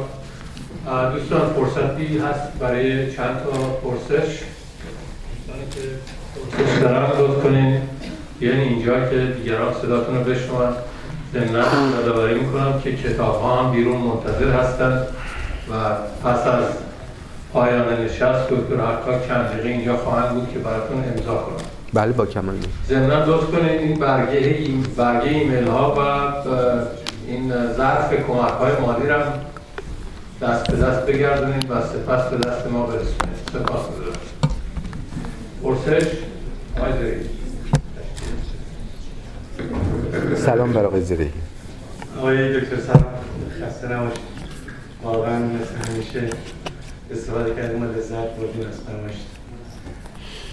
آن وقتی شما داشتین صحبت کردیم فکر کردم که به ویژه در این چند دهه‌ای که ما در ایران نبودیم و حتما شعر بوده، یک اتفاقاتی هم به لحاظ زبانی، هم به لحاظ بیانی و هم به لحاظ معنایی یا شکستن روالهای اونچه که ما تاکنون به مراحل شعر نیمایی یا پیش از نیمایی میشناختیم به وجود اومده. میشه اسمش گذاشت شعر پس از نیما یا پس از نیما، یعنی شعری که شبیه نیما نیست، شبیه شاملو نیست، شبیه شعر سفید نیست و هم زبان بیان خودشو داره و هم فضا سازی میکنه که میشه گفت که امروزی تره، اینجایی تره و مؤثر تره، به لحاظ زبانی مؤثره، به لحاظ فضا مؤثره، ویژگی های خیلی زیاده.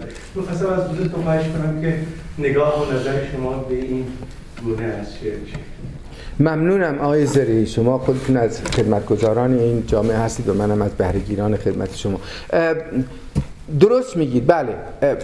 من اینجا صحبتم از تحول سیستمیک بود و البته گفته های هر کسی به خوانده های او هم بستگی داره. میخونم این شعر رو که میگید، ولی فکر میکنم گام هایی هم برداشته شده ولی هنوز اون سامان بایسته رو نیافته. من همچنان منتظر اینم که این مقال شعری در زبان فارسی و در ایران به گونه ای انسجام پیدا بکنه که چند نفری سرآمد بشن. شما میدونید که شعر وقتی شعر وقتی صحبت از شعر پس از نیما میکنیم، حالا من سه نفر رو نام بردم، شما میتونید هفت نفر یا ده نفر رو نام ببرید، ولی همین هان. یعنی امروز آسمان شعر در ایران بی ستاره نیست، ولی ما ستاره درخشانی مثل زهره نداریم، یعنی ستاره‌ای که دیگران تحت شعاع خودش قرار بده. یه نوعی هنوز گذار حاکم است بر شعر امروز ایران. این بد نیست از این نظر که بالاخره آزمایش‌های فراوانی میشه، ولی خوب نیست از این نظر که سرآمدانی رو زیر چشم شاگردان جدی شعر مثل من قرار نمیده که ما بنشینیم و بهشون بیاندیشیم. اون چیزایی که من میتونم خدمتتون به گزارش بکنم این است که اولا یکی از مبارکترین اتفاقات چیرگی زنان است بر شعر که شاید بشود گفت نسل اوله که داره اتفاق میفته، یعنی و اینها همه به گونه هایی دختران یک مادر سختگیر و مهربانند به نام فروغ فرخزاد و اینها دارن کار او رو در ابعادی پیش میبرند که او پیش میبرد، یعنی دو, دو بود یا سه بود اروتیک، اجتماعی و بعدم کهکشانی و کائناتی. این بعد سوم رو من کمتر دیدم در سروده های این زمان، ولی شعر اروتیک زنان ایران به راستی داره خیلی جهش پیدا میکنه و ما این زبان رو نیاز داریم. فروغ فرخزاد بود که به زن ایرانی، زن فارسی زبان، زبان سخن گفتن از عشق رو آموخت. پیش از او هیچ کس نبود. اگر زنی میتواند به گونه های مختلفی به معشوق خودش بگه من تو رو دوست میدارم، این زبان رو شعر فروغ فرخزاد در اختیار همگان گذاشت. گیرم بعضی وقتا از, از, از طریق فیلترهایی مثل فرهنگ عامیانه که مثلا در آوازهای گوگوش خیلی مطرح بود و می دیدیم که مثلا تضرعی که زن میکنه خواستن خودش رو بیان میکنه، ولی البته اون صلابت شعری نداره، ارزش شعری نداره. در جنبه در بعد اروتیک من میگم که شعر فارسی خیلی پیشرفت کرده. کسانی که من میبینم در این زمینه کار کردن، مثلا شاعر ایرانی مقیم لس آنجلس ماندانا زندیان، شاعر ایرانی مقیم لندن فاطمه شمس، شاعر مقیم آلمان شبنم آذر، مانا آقایی در ایرانه و دیگرانی هستن. جالبه من هرچی اسم به نظرم میاد اسم زنان شاعره و این به این دلیل نیست که زنان رو خیلی دوست دارم که دارم البته، ولی ارزیابی جدی هم هست. یعنی به شکلی میشود گفت قده عقده فروخورده شهرزاد سر باز کرده و زنان دارن سروران مقال شعری میشن در زبان فارسی که میتونستن همیشه باشن، ولی خب مانع هایی که بسیار مهاجم بودن میدونید اونا رو از این کار باز داشتن. امروز شعر فارسی به ویژه شعر فارسی در ایران که گام یکی دو سه گامی جلوتر از دیگر کشورهای فارسی زبان هست، داره اتفاقی درش میفته که بیشتر در رساندن حق به حق داره، یعنی به زنان توان و جرأت بیان خواسته های تنانه خودشون رو میده که میگم در این کار فروغ فرخزاد آموزگار همه اینها بوده. بعد دیگری که داره درش اتفاق میفته، یعنی کار دیگری که دارن میکنن، این مختصر نویسی است. در بسیاری از موارد حتی در شعر شاملو و اخوان، به ویژه اخوان که اندکی ات... اندکم نه بسیاری اتناب در کار شعرش هست، ما دیگه اتناب رو کم می‌بینیم. یعنی به نظر می‌رسه که نوعی اقتصاد واژگانی حاکم شده بر شعر، شعرها کوتاه و کوتاه‌تر شدن و در عین حال که در کوتاهی خودشون فشردگی زبان رو حفظ می‌کنن، از بقیه قیود شعری خودشون رو رها می‌کنن. مدتی باید بگذره، گفت مهلتی بایست تا خون شیر شد، تا این خونی که امروز زن ایرانی داره میگریه در شعر خودش، این خون شیر بشه و ما بنوشیم از اون شیر و و نیرو بگیریم و واقعا به شکلی جا باز کنیم برای این همه جرأت و این همه شهامتی که زنان امروز با خرج کردن از آبرو و حیثیت خودشون به دست میارن. متشکرم از پرسشتون. اجازه دارم جناب حکاک از اینجا سوال بپرسم، سعی کنم بلند بگم که دوستان هم بشنوند. من سوالم این است که با توجه به اینکه اعتقاد بر اینه که فونداسیون ادبی غرب و ادبیات نمایشی قرار داره و چارچوب استوانه استخوان‌بندی و ادبیات اروپا نمایشی، مخصوص ادبیات شرق، مخصوصا ادبیات ایران، کاملا شاعرانه و شعرگونه است. آبشخور فکری تفکر ادبی مدرن ایران خب مسلما غرب و ترجمه که همونجور خودتون فرمودید آثار راه پیدا می‌کنن، تفسیر تفکر غربی قرار می‌گیره و اندیشه‌های ما سرازیر میشن به ایران. من برداشتم اینه که در انتخاب ژانر ادبی که ادبای ایرانی دوران معاصر و مدرن دست یازیدن به الهام گرفتن از نویسندگان شعرهای غربی، من فکر می‌کنم انتخاب صحیح و درست این نشده. به چه خاطر؟ ادبیات نمایشی دموکراتیک‌تر به نظر می‌رسه، مردمی‌تر و مردم سالارانه‌تر به نظر. ادبیات شاعرانه کاملا فردی و مونولوگیه و تک‌گوییه. آیا اگر رمان یا نمایشنامه رو برای برگرفتن و واقعیت و گرده‌برداری از آثار اروپایی و آمریکایی انتخاب می‌کردن، به ساختار دموکراتیک هنری و ادبی ایران کمک بهتری نمی‌شد؟ من دوست دارم از حضراتتون زمینه بپرسم با ارجاع به نظرات میخائیل باختین در منطق گفتگویی رمان و خدمت شما رو دادم. من نظرات نورتروپ فرای در بحث رمان و نمایش که به نظر من رمان و نمایش نظر من تنها نیست، چیزی که نظریه پردازان ادبی اعتقاد دارن، بسیار ساختار دموکراتیک و مردم سالارانه‌تر و چند پلیفونیک و چند آوایی آوایی داره، ولی متاسفانه شعر مجال بیان دموکراتیک رو نتونست در این دوره معنیش. پرسشتون بسیار قابل تأمله، من ممنونم از طرحش. شاید چیزی که باید اضافه کرد به سخن شما این است که نمایش یک مانع بیان در برابر خودش داره و اون دستگاه سانسوره. اگر یادتون باشه از اون سه عنصر سه متغیری که من نام بردم، متغیر دومش بافتار اجتماعی بود. من در این متغیر موانع رو هم در, در شمار میارم. یعنی از شکسپیر به بعد می شود گفت در غرب نمایش، یعنی ادبیات دراماتیک، با نوعی از موانعی که نمایش در مثلا ایران باش روبرو بوده، یعنی اجازه اجرا نداشتن، که چی نمایش رو چیزی دیگری میکنه. ما انقدر خودمون نمایش نامه میخونیم که دیگه قبح از قباحتمون رفته، یعنی فکر نمیکنیم که داریم یه چیز مصنوعی رو میخونیم، در حالی که اینو باید بری برفت در تئاتری دید. و چون یه همچین زمینه‌ای فراهم نبوده، تئاتر به شکلی میشه گفت صدمه دیده و تبر خورده به رشد اجتماعی خودش. میبایست این اتفاق بیفته، میتوانست این اتفاق بیفته از زمان میرزا فتحعلی آخوندزاده و جعفر قره‌چداغی و این کسانی که شما حتما میدونید، ولی تئاتر رشد طبیعی خودش رو متاسفانه نداشته.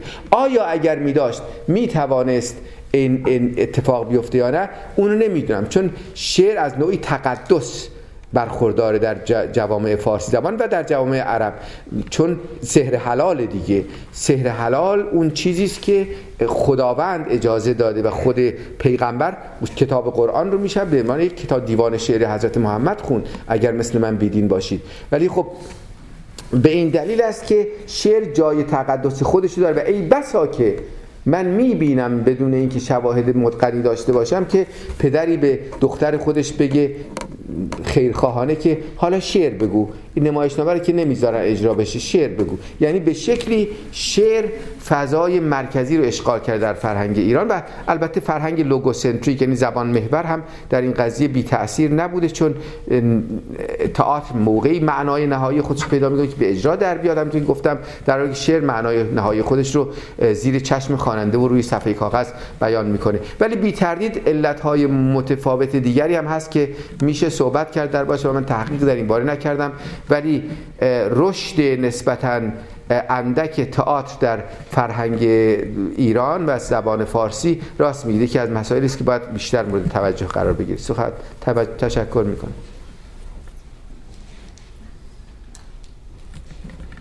ضمن تجلیلی که از شاملو کردید آخرش اشاره کردید به صحبتی که راجع به فردوسی داشت و به قول ما گافی که کرده بود. با توجه به اینکه این داستان در سالگرد در سالی که سالگرد فردوسی بود اتفاق افتاد و ده ماه اول این سال هیچ صحبتی هم از فردوسی نشده بود، از قول سراینده‌ای که میگه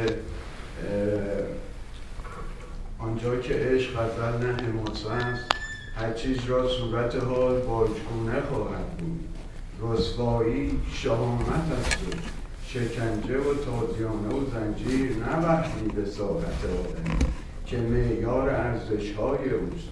فکر نمی‌کنید که این حرکتش خیلی رندانه برای مطرح کردن فردوسی بوده باشه و با این کارش حتی کسایی که نحویونی که زبان پارسی رو که فردوسی زنده کنندش بود همین او اوی سگ رو به پارس بدل کردن، یه عده‌ای از اونا باید شروع کردن تاختن به شاملو و طرفداری از فردوسی. متشکرم. خواهش میکنم. خب قصد رو که نمیشه واقعا خوند، منم قصد انگیزه خوانی ندارم. آره، آیا انگیزه درونی کسی که چیزی رو میگه باید مورد توجه قرار بگیره یا نه اونو نمیدونم، ولی حقیقت این است که شاملو اولا یک حرف نزد، چندین جا و چندین بار این حرف زد. بار اولی که من که تازه تزی درباره شاهنامه نوشته بودم به او تذکراتی دادم و اون مفتون آقای علی حسوری بود که حرفایی زده بود در این زمینه، منجر شد به این که در شماره بیست کتاب جمعه یک جوابیه، یک پانویسی بگذاره بر یک نوشته سه صفحه‌ای خانم قدسی قاضی نور که درباره کتاب‌های درسی بود نوشته بود، مثلا داستان داستان ضحاک هم که داستان عدل در برابر ظلم است مثلا از کتاب‌های درسی جمهوری اسلامی حذف شده، اون یک فوتنوت هفت هشت صفحه‌ای گذاشت که همین حرف‌ها رو زد. ولی بعداً به جای رسید که در بکری گفت میرزا ابوالقاسم خان کلک مرغابی میزنه، یعنی به شکلی میشود گفت قصدی رو به فردوسی، چیزایی که اصلا نمیتونیم ما بدونیم، هیچ نمیدونیم نمیتونیم بدونیم، یعنی به حرف بی‌معنایی بود و این رو به گزافه کشون متاسفانه. حالا آیا قصد نیکخواهانه پشت پس پشت این میتونسته باشه یا نه من نمیدونم، ولی ندیدم که کسی چنین تعبیری بکنه. خوبه که شما بنویسید این مطلبی که میفرمایید، شاید واقعاً برای همه ما آموزنده هم باشه.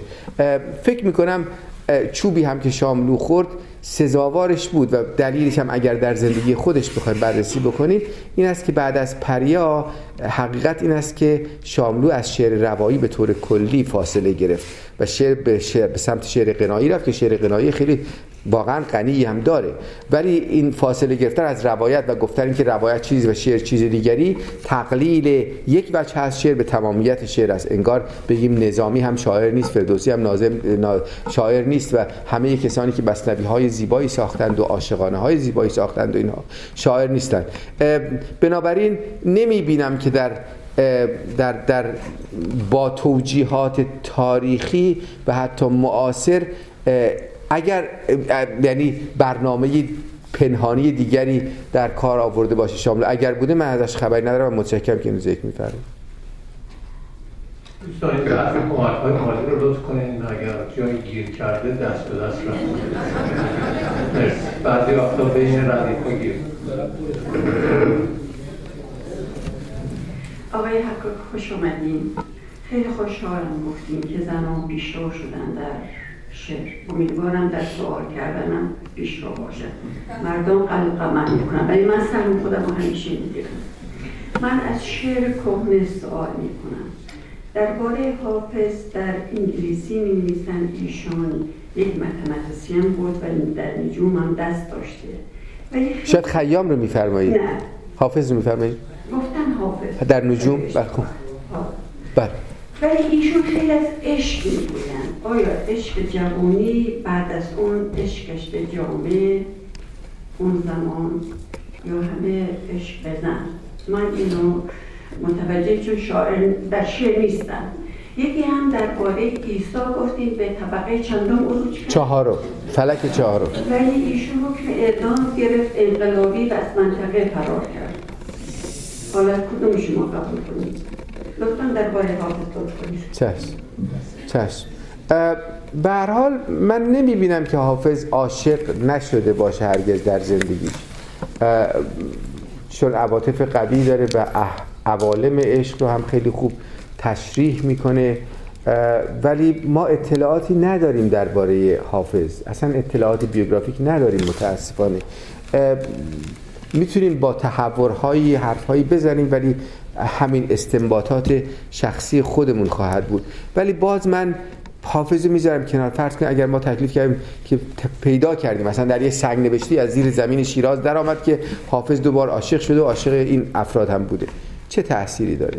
ما همونطوری گفتم به نظر من بهتر است روی متن کار بکنیم.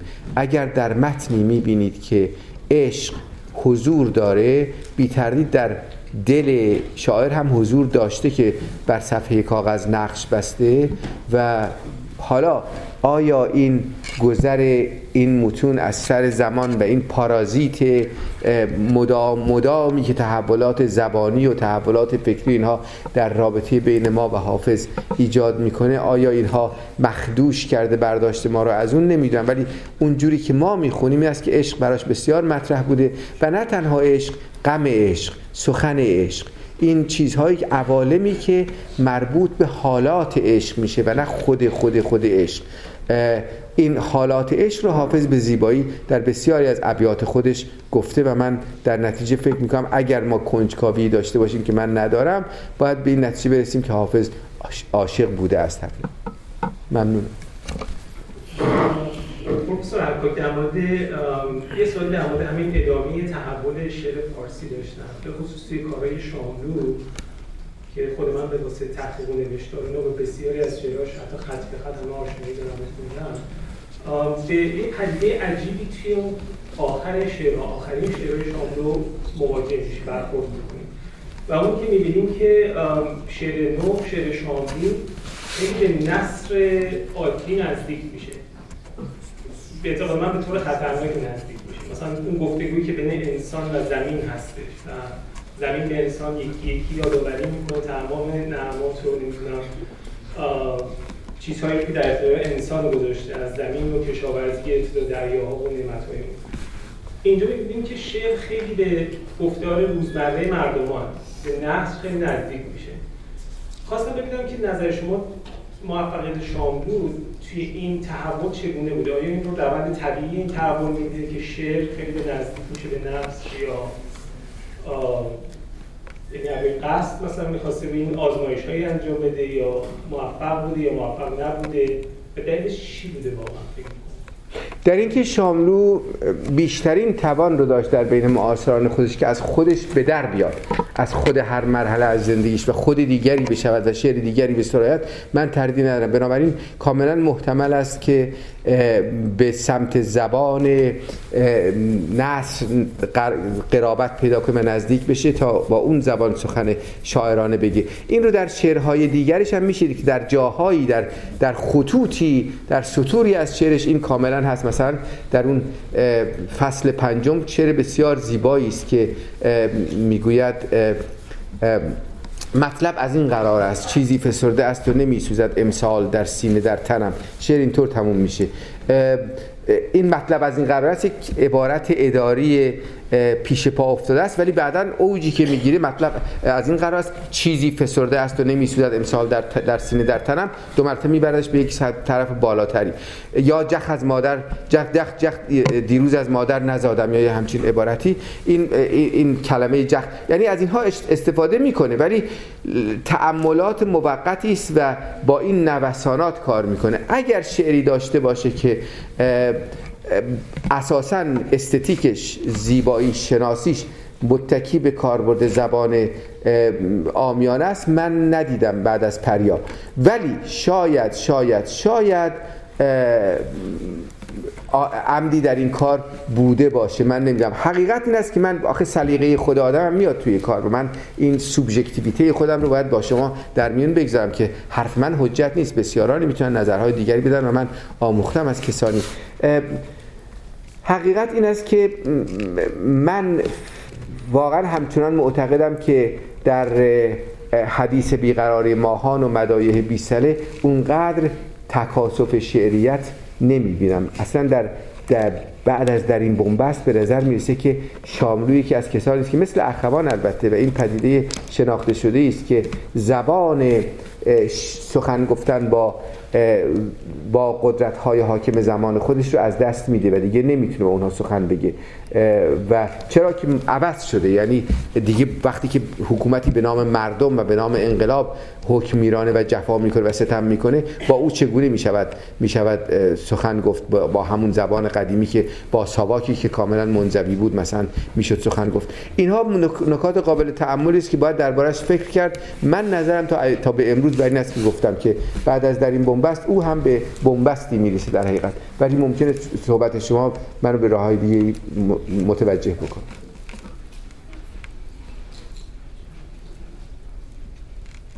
تمام درود. معلم خوب من بسیار قدیمی، من رضا ذاتی هستم، در منطقه واشنگتن دی سی سالهای سال در خدمت دکتر توکلی بودم. سخنرانی بسیار بسیار خوبی از شما شنیدم و پندهای بسیار خوب در رابطه با نقد و نقد آرا. زندگی ها فروغ فرخزاد بسیار بسیار سخنرانی کردید، خود گفتید. به باور من هم فروغ فرخزاد همواره سیل صعود رو در همین کلمه خیلی قشنگی رو که مطرح کردید در رابطه با کلیت، به باور من فروغ فرخزاد میشه میشه بسیار راحت گفت شاعره بزرگ ایران زمین بود و خواهد و سیر صعود رو همواره طی کرد برای اون کلیت شده. سخنرانی بسیار خوبی بود دکتر. من دلم می‌خواست که با اون تجربه که دارم از شما، دلم می‌خواست در کنار تعریف و تمجید از زندگی بزرگانی همچون شاملو و اخوان ثالث، نقدهاتونم میدونم که شما در رابطه با نقد آگاه بسیار بسیار تفاوت دارید، بسیار خوب هستید. دلم میخواست نقدتون رو نسبت به شاملو و اخوان ثالث هم مطرح میکردید. مثلا اونجا که زندیات شاملو میگه بترس و در رابطه با خدا خدا میاد و خدا خواهد داد، و یا اون نامه‌ای که زندیات بزرگ ما اخوان ثالث به رهبر می‌نویسه در بود. حالا میدونم دلیلش برای چی بوده، برای اینکه کار رو برای یکی از دوست خودی. دلم می‌خواست اگر میتونید نقدهاتون هم بدید. با سپاس از شما، از سخنرانیتون و گردانندگان این جلسه. مرسی. منم از شما متشکرم. راست میگید، بله نقدهایی هم هست البته. میدونید این قصه سمین سرنوشت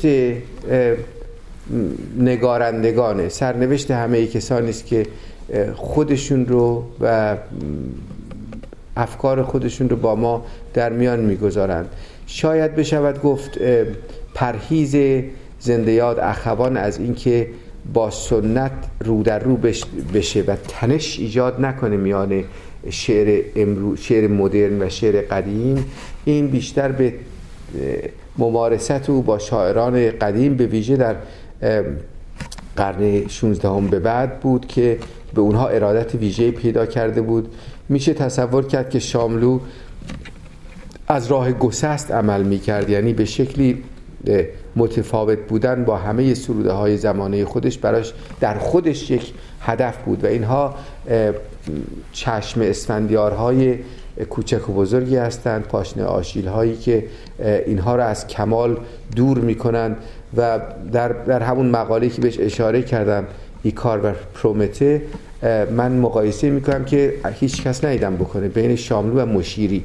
مشیری رو خیلی دست کم میگیرن به عنوان کسی که شعرش به اصطلاح راحت الحلقوم بود و و همه چیزش روشن بود و خیلی روشن، نمیدونم با شبیه با هم از آن کوچه گذشتیم و از این اتفاقاتی افتاد و خیلی خیلی ساده ساده مینگاره و ساده سخن میگه. ولی حسن بزرگی این کار این است که شعر در دسترس مردم قرار و اون از این نظر به پرومته شبیه که آتش را از خدایگان دزدید و برای بشر به هدیه, هدیه آورد و اگر کسانی شعر کوچه رو از بر میکنن خیلی خوبه، چون میتونه گامی باشه در راه شناخت فرخزاد و اخوان و شاملو در مراحل بعدی. شاملو بله گاهی کاری میکرد که آدم فقط یعنی افهای اعجاب آور آدم در برش به اعجاب بیسته، در حالی که وقتی میشه کافتید شعرش رو میدید چیز دیگری نیست. این رو شاید او هم مثل من از موریس مترلینگ یاد گرفته. موریس مترلینگ یک نویسنده اتریشی بود که حرفهای خیلی گنده گنده ای میزد، یعنی مثلا شمع را که میکشی شعله آن به کجا میرود. خب یک معضل فلسفی است و آره نوعی تظاهراتی داشت، ولی همه اینها من فکر میکنم رنگ میبازه در برابر این پانزده بیست شعر واقعا نابی که ما از شاملو داریم و بعضیاشو اشاره کردم، بعضیاش خیلی مختصرتر، بعضیاش مثلا فرصت نشد که بگم، ولی واقعا به نظر من مثلا همین یله بر نازکای چمن رها شده باشی که از زیباترین سروده های امروزه و این شده باشی، این فعل شده باشی، این وجه التزامی فعل فعل شدن که نمیگه یله بر نازکای چمن هستم یا هستی یا باشی، یه شده باشی، این این این و همش در حالت تخیلات میگذرن، ما رو در در جهان تخیلات سیر میده. این است که گاهی به همه میشه خورده گرفت. شکسپیر هم خورد جای خورده داره، حافظ هم همینطور، دانته هم همینطور، منتها خب انسان دیگه، یعنی به هر حال ما ناکاملیم هممون و این در این ناکاملی خودمون رو بیان میکنیم و انسانیت خودمون رو بیان میکنیم، ولی بیش از این الان فعلا واقعا فرصتی نیست. ولی خوشحال میشم باشه با صحبت کنم عزیزم. خواهش میکنم. خیلی خوبی بود. در مورد فروغ فرخزاد اگر به طور مختصر من می‌خواستم ببینم که اثری که روی سهراب سپهری داشت چی بود؟ روی سهراب سپهری. آها. من اصلا با کلمه اثر اشکال دارم. یعنی اگر مثلا فرض کنیم ترجمه اینفلوئنس باشه. بله. کسی روی کسی اثر نمیگذاره. کسی یک چیز یک چیزی رو هبه میکنه به جمع و دیگران میگیرن. شباهتی که من میبینم بین فروغ فرخزاد و سهراب سپهری شباهت خیلی جالبی است برای خودم و اون این که هر دوی اینها هر دوی این عزیزان یک مطلب مهم، ساحت مهم زندگی ما رو زمینی میکنن. در مورد در مورد فروغ فرخزاد عشق و در مورد سپهری عرفانه. سپهری واقعا اگر من میخواستم چهار تا بگم حتما سپهری رو میذاشتم و حالا به افتخار این سوال شما یکی از شعرهاشو براتون میخوام که بسیار به نظرم شعر زیبایی است و به راحتی میشه یک تعبیر حزب سبزی ازش کرد، یک تعبیر گرین ازش کرد و این خیلی لحظه جالبی رو ترسیم میکنه. این تماشا اسمش از سوره تماشا. به تماشا سوگند و به آغاز کلام و به پرواز کبوتر از ذهن واژه‌ای در قفس است. حرف‌هایم مثل یک تکه چمن روشن بود. من به آنان گفتم آفتابی لب درگاه شماست که اگر در بگشایید به رفتار شما میتابد و به آنان گفتم سنگ آرایش کوهستان نیست همچنانی که فلز زیوری نیست به اندام کلنگ. در کف دست زمین گوهر ناپیدایی است که رسولان همه از تابش آن خیره شدند. پی گوهر باشید، لحظه ها را به چراگاه رسالت ببرید. میش زیر بیدی بودیم، برگ از شاخه بالای سرم کندم، گفتم بنگرید آیتی بهتر از این میخواهی؟ میشنیدم که به هم میگفتن سحر میداند سحر. سر هر کوه رسولی دیدند، ابر انکار به دوش آوردند، باد را نازل کردیم تا کلاه از سرشان بردارد. خانهاشان پر داوودی بود، چشمشان را بستیم، دستشان را نرساندیم به سر شاخه هوش، جیبشان را پر عادت کردیم، خوابشان را به صدای سفر آینه ها آشفتیم. این تنبیه بزرگ، این کیفر بزرگی که از آسمان نازل میشه بر مردمانی که قدر زمین رو نمیدونن، این متاسفانه در مواردی بد فهمیده شد و سپهری به بچه بودای اشرافی تعبیر کردند و اینها، ولی حقیقت این است که واقعا آب را نباید گل کرد. این معنای سیاسی نداره، واقعا همین آب رو نباید گل کرد، چون کفتری در فروده است انگار داره آب میخوره، زنی داره سطل آبش رو پر میکنه، روی زیبا دو برابر شده است. این اینها شاعرانه هست ولی در شاعرانه بودن تمثیلی نیست لزوما.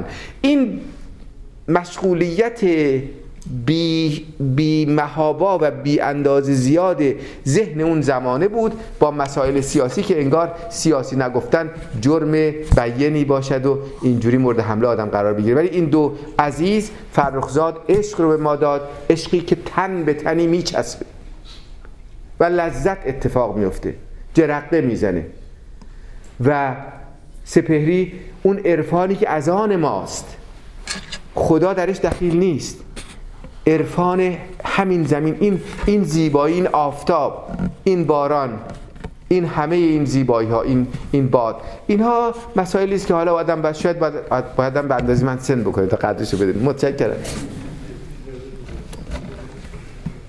دکتر سلام. خیلی ممنون. سلام تمسید. استفاده کردم، بهره بردم. دو سه تا کامنت مختصر داشتم اگه پرسش از مسئلهتون. راجع به نکته اولی که در باب روان فرمودید و سطح سوشالش، میخواستم بگم شاید به لحاظ فلسفی در تایید فرمایشات شما ایده امتناع زبان خصوصی همون رو تقویت بکنه، یعنی این که ما احساسات و عواطفمون رو وقتی که تبیین و تقلیل میکنیم علی ای حال از زبان که امر سوشاله استفاده میکنیم و حتی که میدونیم بیکنشتان یه استدلالی در باب امتناع زبان خصوصی اقامه کرده. این مؤید آن چیزی میشه که شما فرمودید. در باب شاملو هم می‌خواستم اون ملاحظه‌ام رو بعد پرسش رو عرض می‌کنم. باز در تایید فرمایشتون فکر می‌کنم نقد ویرانگری که جناب خرمشاهی نوشتن به تصحیح حافظ, حافظ روایت شاملو و پاسخی که نداد و نداشت که بدهد، در شبیه کاری بود که با فردوسی کرد. و یه خاطره هم راجع به اون شعری که از فروغ خواندید از یکی از شاگردان مرحوم مطهری شنیدم که اون فقراتی از شعر که یک بار کسی برایشون خوانده بود، این دیگر من نیستم، من نیستم، حیف از آن عمری که با من زیستم.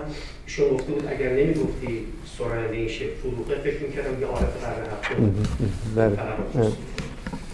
پرسشم ناظر به اینقدر که من از فرمایشات شما تو این تاک و برخی دیگه از نوشته‌هات رو دریافتم، راجع به این نسبت میان شعر سنتی و مدرن، نوعی تعبیر پیوستگی رو اگر بخوام تعبیر بکنم، یه نوعی عدم گسست رو الان که اشاره فرمودید به نقشی که نیما داشته و اینکه خب کاری اتفاقات افتاده بود و کارهایی رو ده خدا کرده بود و عرض می‌شود نیما از راه رسید. من می‌خوام بگم که علاوه بر این که فرمودید، میشه یه مؤلفه عدم ایندیویدوالیتی یا تفرد هم شکل اشاره کرد، یعنی چیزی که نبود در جهان پیشا مدرن و بعد در جهان پسا مدرن، خصوصا از زمان مشروطه به این طرف پدیدار شد.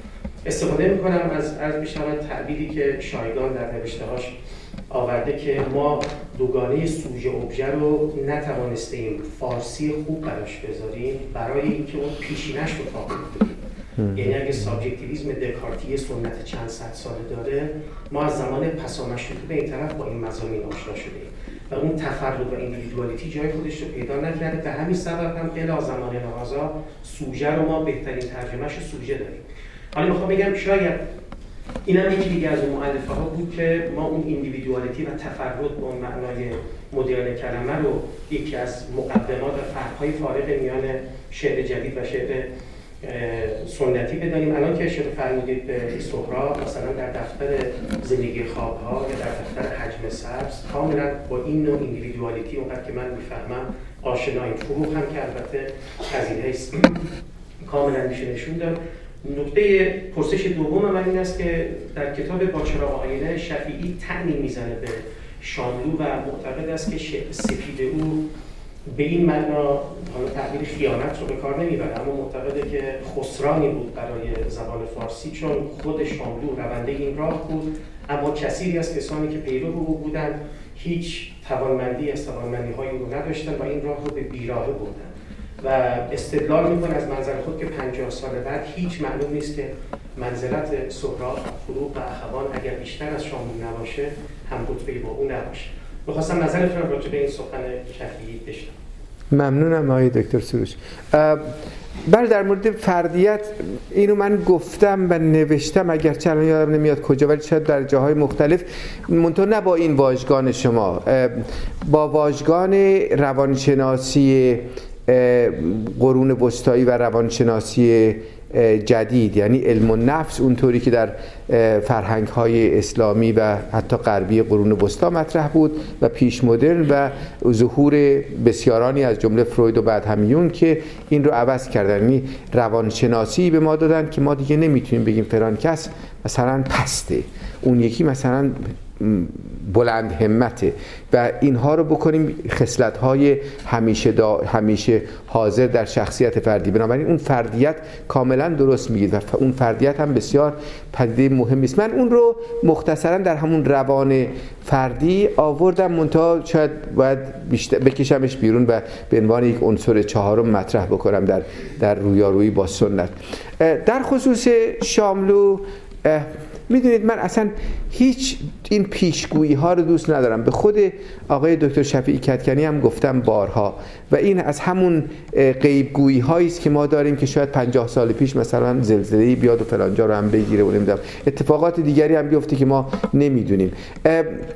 حقیقت این است که شعر سفید شاملو که خیلی خیلی اندکه و در همون مدایح بیسله و بیقراری ماهان و اینها گهگاه آدم باش برخورد میکنه، اون هم به شکلی من به عنوان فتور پیری میبینم در شاملو. یعنی شاملو در همون شعرهای بلند اگر نگاه بکنید گاهی وزن رو نگه میداره، گاهی هم دیگه نگه نمیداره، یعنی نمیتونه نگه بداره به نظر میرسه و در نتیجه ول میکنه، میاد بیرون از, از, از وزن. این است که من تا این جایی که داریم با هم سخن میگیم بیوزنی رو میبینم در نسل امروز شاعران. در مورد ماندگاریش نمیتونم اظهار نظری بکنم، ولی از طرف دیگری من این رو هم باز به آقای دکتر شفیعی کدکنی گفتم که ایشون هم که مثل من خراسانی است نباید دچار این منطقه گرایی بشه که ما گاهی خودمون تسلیمش میکنیم و اخوان در ذهنمون چیزی جلوه میکنه، شاملو چیز دیگری. پسندها و ناپسندهای شخصی چیزی که به قول پروین اعتصامی حدیث نیک و بد ما نوشته خواهد شد، زمانه را قلمی دفتری و دیوانی است، باید منتظر اون قلم و دفتر و دیوان بود. متشکرم. خیلی ممنونم از صحبتی که کردیم و شعرهایی که خوندیم، بسیار تو بسیار لذت بردم. دو تا سوال میکنم، سعی میکنم دو تاشو بذارید تو یکی. ولی اولیش در در سالی اتفاقی مثلا توی دهه هفتاد و دهه هشتاد افتاد که مجرد یه بازنگری شد، بازخوانی برخی از شاعران قدیم شد مثل شین پرتو یا برخی نمایشنامه‌نویسان مثل عباس نلبندیان یا بهرام صادقی، نویسنده اینجوری برکشید. تندر کیا، هوشنگ ایرانی، بله، تندر کیا و بیژن جلالی، بله، و بعد به خصوص بعد از فوت بیژن الهی که مجموعه شعر دیگر که اونم یکی از جریان‌های شعر دهه چهل بود ناگهان برکشیده شد با شاعران مثل بیژن الهی، هوشنگ چالنگی، محمود شجاعی و دیگران. و با توجه به اینکه شما یه رویکرد تاریخی به مسئله شعر دارین، برای من این سوال پیش اومد که این رویکردتون در این صحبت که نیما رو برایش در ادامه یک فرایند می‌بینین و نه برایش چیز نخبگی قائل باشین، و من این سوال پیش میاد که آیا همین شاعرانی که شما اسمشون رو آوردین که به یک تعبیر این شاعران همه کانون‌های ادبیات مدرن ایران شدن، آیا همین‌ها هم در دل یک تاریخ نگاری به وجود نیومدن و برکشیده نشدن؟ و چجوریه که شما با رویکرد تاریخ نگارانتون نیما رو ادامه یک فرایند می‌بینید، ولی به نظر میرسه وقتی که فروغ فرخزاد میرسین دیگه فروغ فرخزاد ادامه یک روند نیست، بلکه همون نابغه‌ایه که خیلی ها نیما ادامه می‌کنن. یعنی نیما پدر نیست ولی فروغ فرخزاد فیگور مادر میشه. این از یک جنبه سوالم بود. حالا سوال دوم خیلی کوتاه درباره مسئله‌ای که ما شامل فرمودین که خود کاما گذاشتن یا علائم نگارشی در واقع تحریف، یعنی شما به یک معنی انواع خوانش‌های متون کهن رو یک بخشی میدونین از قدرت تفسیری ما. آیا در ادامه شما همین نقد رو به هر کنشی که بخواد بیت اصلی حافظ رو تبیین بکنه هم قائلین یا نه؟ به این معنی آیا قبول داریم که هر تحریفی که در تاریخ ادبیات روی شعرها نسخه بردارها انجام دادن یا افواه انجام دادن، این یک مجموعه بدنه به نام شعر حافظ یا یک بدنه به نام شعر مولانا و ما شعر حافظ اصل و شعر مولانا اصلی معنی نداریم؟ میفهم میفهم. اولا از نظر تاریخیات من همه رو فرزندان تاریخ میدونم. اگر گفتم فروغ فرخزاد مادر و دختران فروغ فرخزاد، برای این بود که او یه جور از نظر جنسیت یک یگانه ای بود که مثلا دیگه نمیشه با پروین اعتصامی یا زیبالنسای مخفی یا مهستی گنجوی یا رابعه بلخی مقایسش کرد. یعنی به گونه ای پدیده ای بود که در زمانه ویژه‌ای به دنیا آمد و زیست و متاسفانه خیلی زود درگذشت. ولی منظورم این نبود که او خارج از تاریخ و نابغه هم من خارج از تاریخ نمیبینم. چیزی به نام نبوغ به نظر من هست، ولی من خودم از سعی میکنم خیلی وارد اون مقوله نبوغ نشم. همینی که گفتم مثلا یک ندانم چی برای آدم باقی میمونه در سخن گفتن از فروغ، شاید همین نشان نبوغ باشه. ولی بر همه اینها فرزندان تاریخا، خب بهار رو مگر میشود بدون مثلا منوچهری در نظر آورد؟ نمیشه. یعنی منتها حقیقت است که اون یه چیزای نامرئی مونده. یعنی در تاریخ خیلی اتفاق میفته که یک فرد اعتبار پیدا میکنه به خاطر کارهایی که نسل‌های بسیاری انجام دادن. مثلا فرض کنید ما وقتی انباشت اساطیر سیستانی رو داریم، هیچ بعید نیست که قه پهلوانان زیادی بودند که بعداً ما همشون رو به نام رستم به ثبت رسوندیم.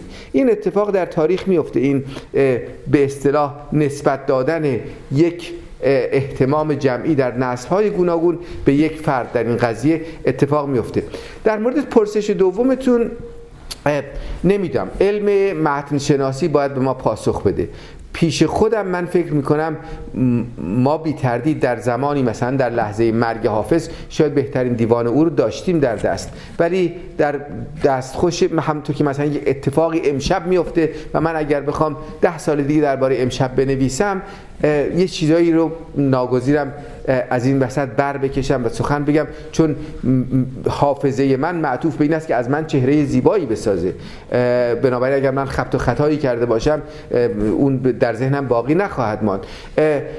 آیا ما می توانیم به متنی نسبتاً نزدیک به زمانه هر شاعری که ما دست خط خود او رو نداریم برسیم؟ خب بله، البته محمد قزوینی سرسلسله کسانی است که این اهتمام رو به ایران آوردند و بسیاری کمک‌های شایانی کردند و این کاروان ادامه داره. و در مورد شاهنامه مثلا جلال خالقی مطلق آخرین گروه من، در مورد حافظ خاندری آخرین گروه یا معلم من است. این است که به نوعی اجتهاد معتقدم که من که در این زمینه اجتهادی ندارم، باید سر بسپارم به اجتهادی بنابراین که دیگران دارن. بنابراین بیتی از حافظ در ذهن من میاد، اینو میخونم، ولی اگر بخوام همینو بنویسم فوری میدم و دیوان خوانداری رو برمیدارم، نگاه میکنم ببینم او چی ثبت کرده و مینویسم که من متکی هستم به دیوان خوانداری و پیش از او به قنی قزوینی متکی بودم.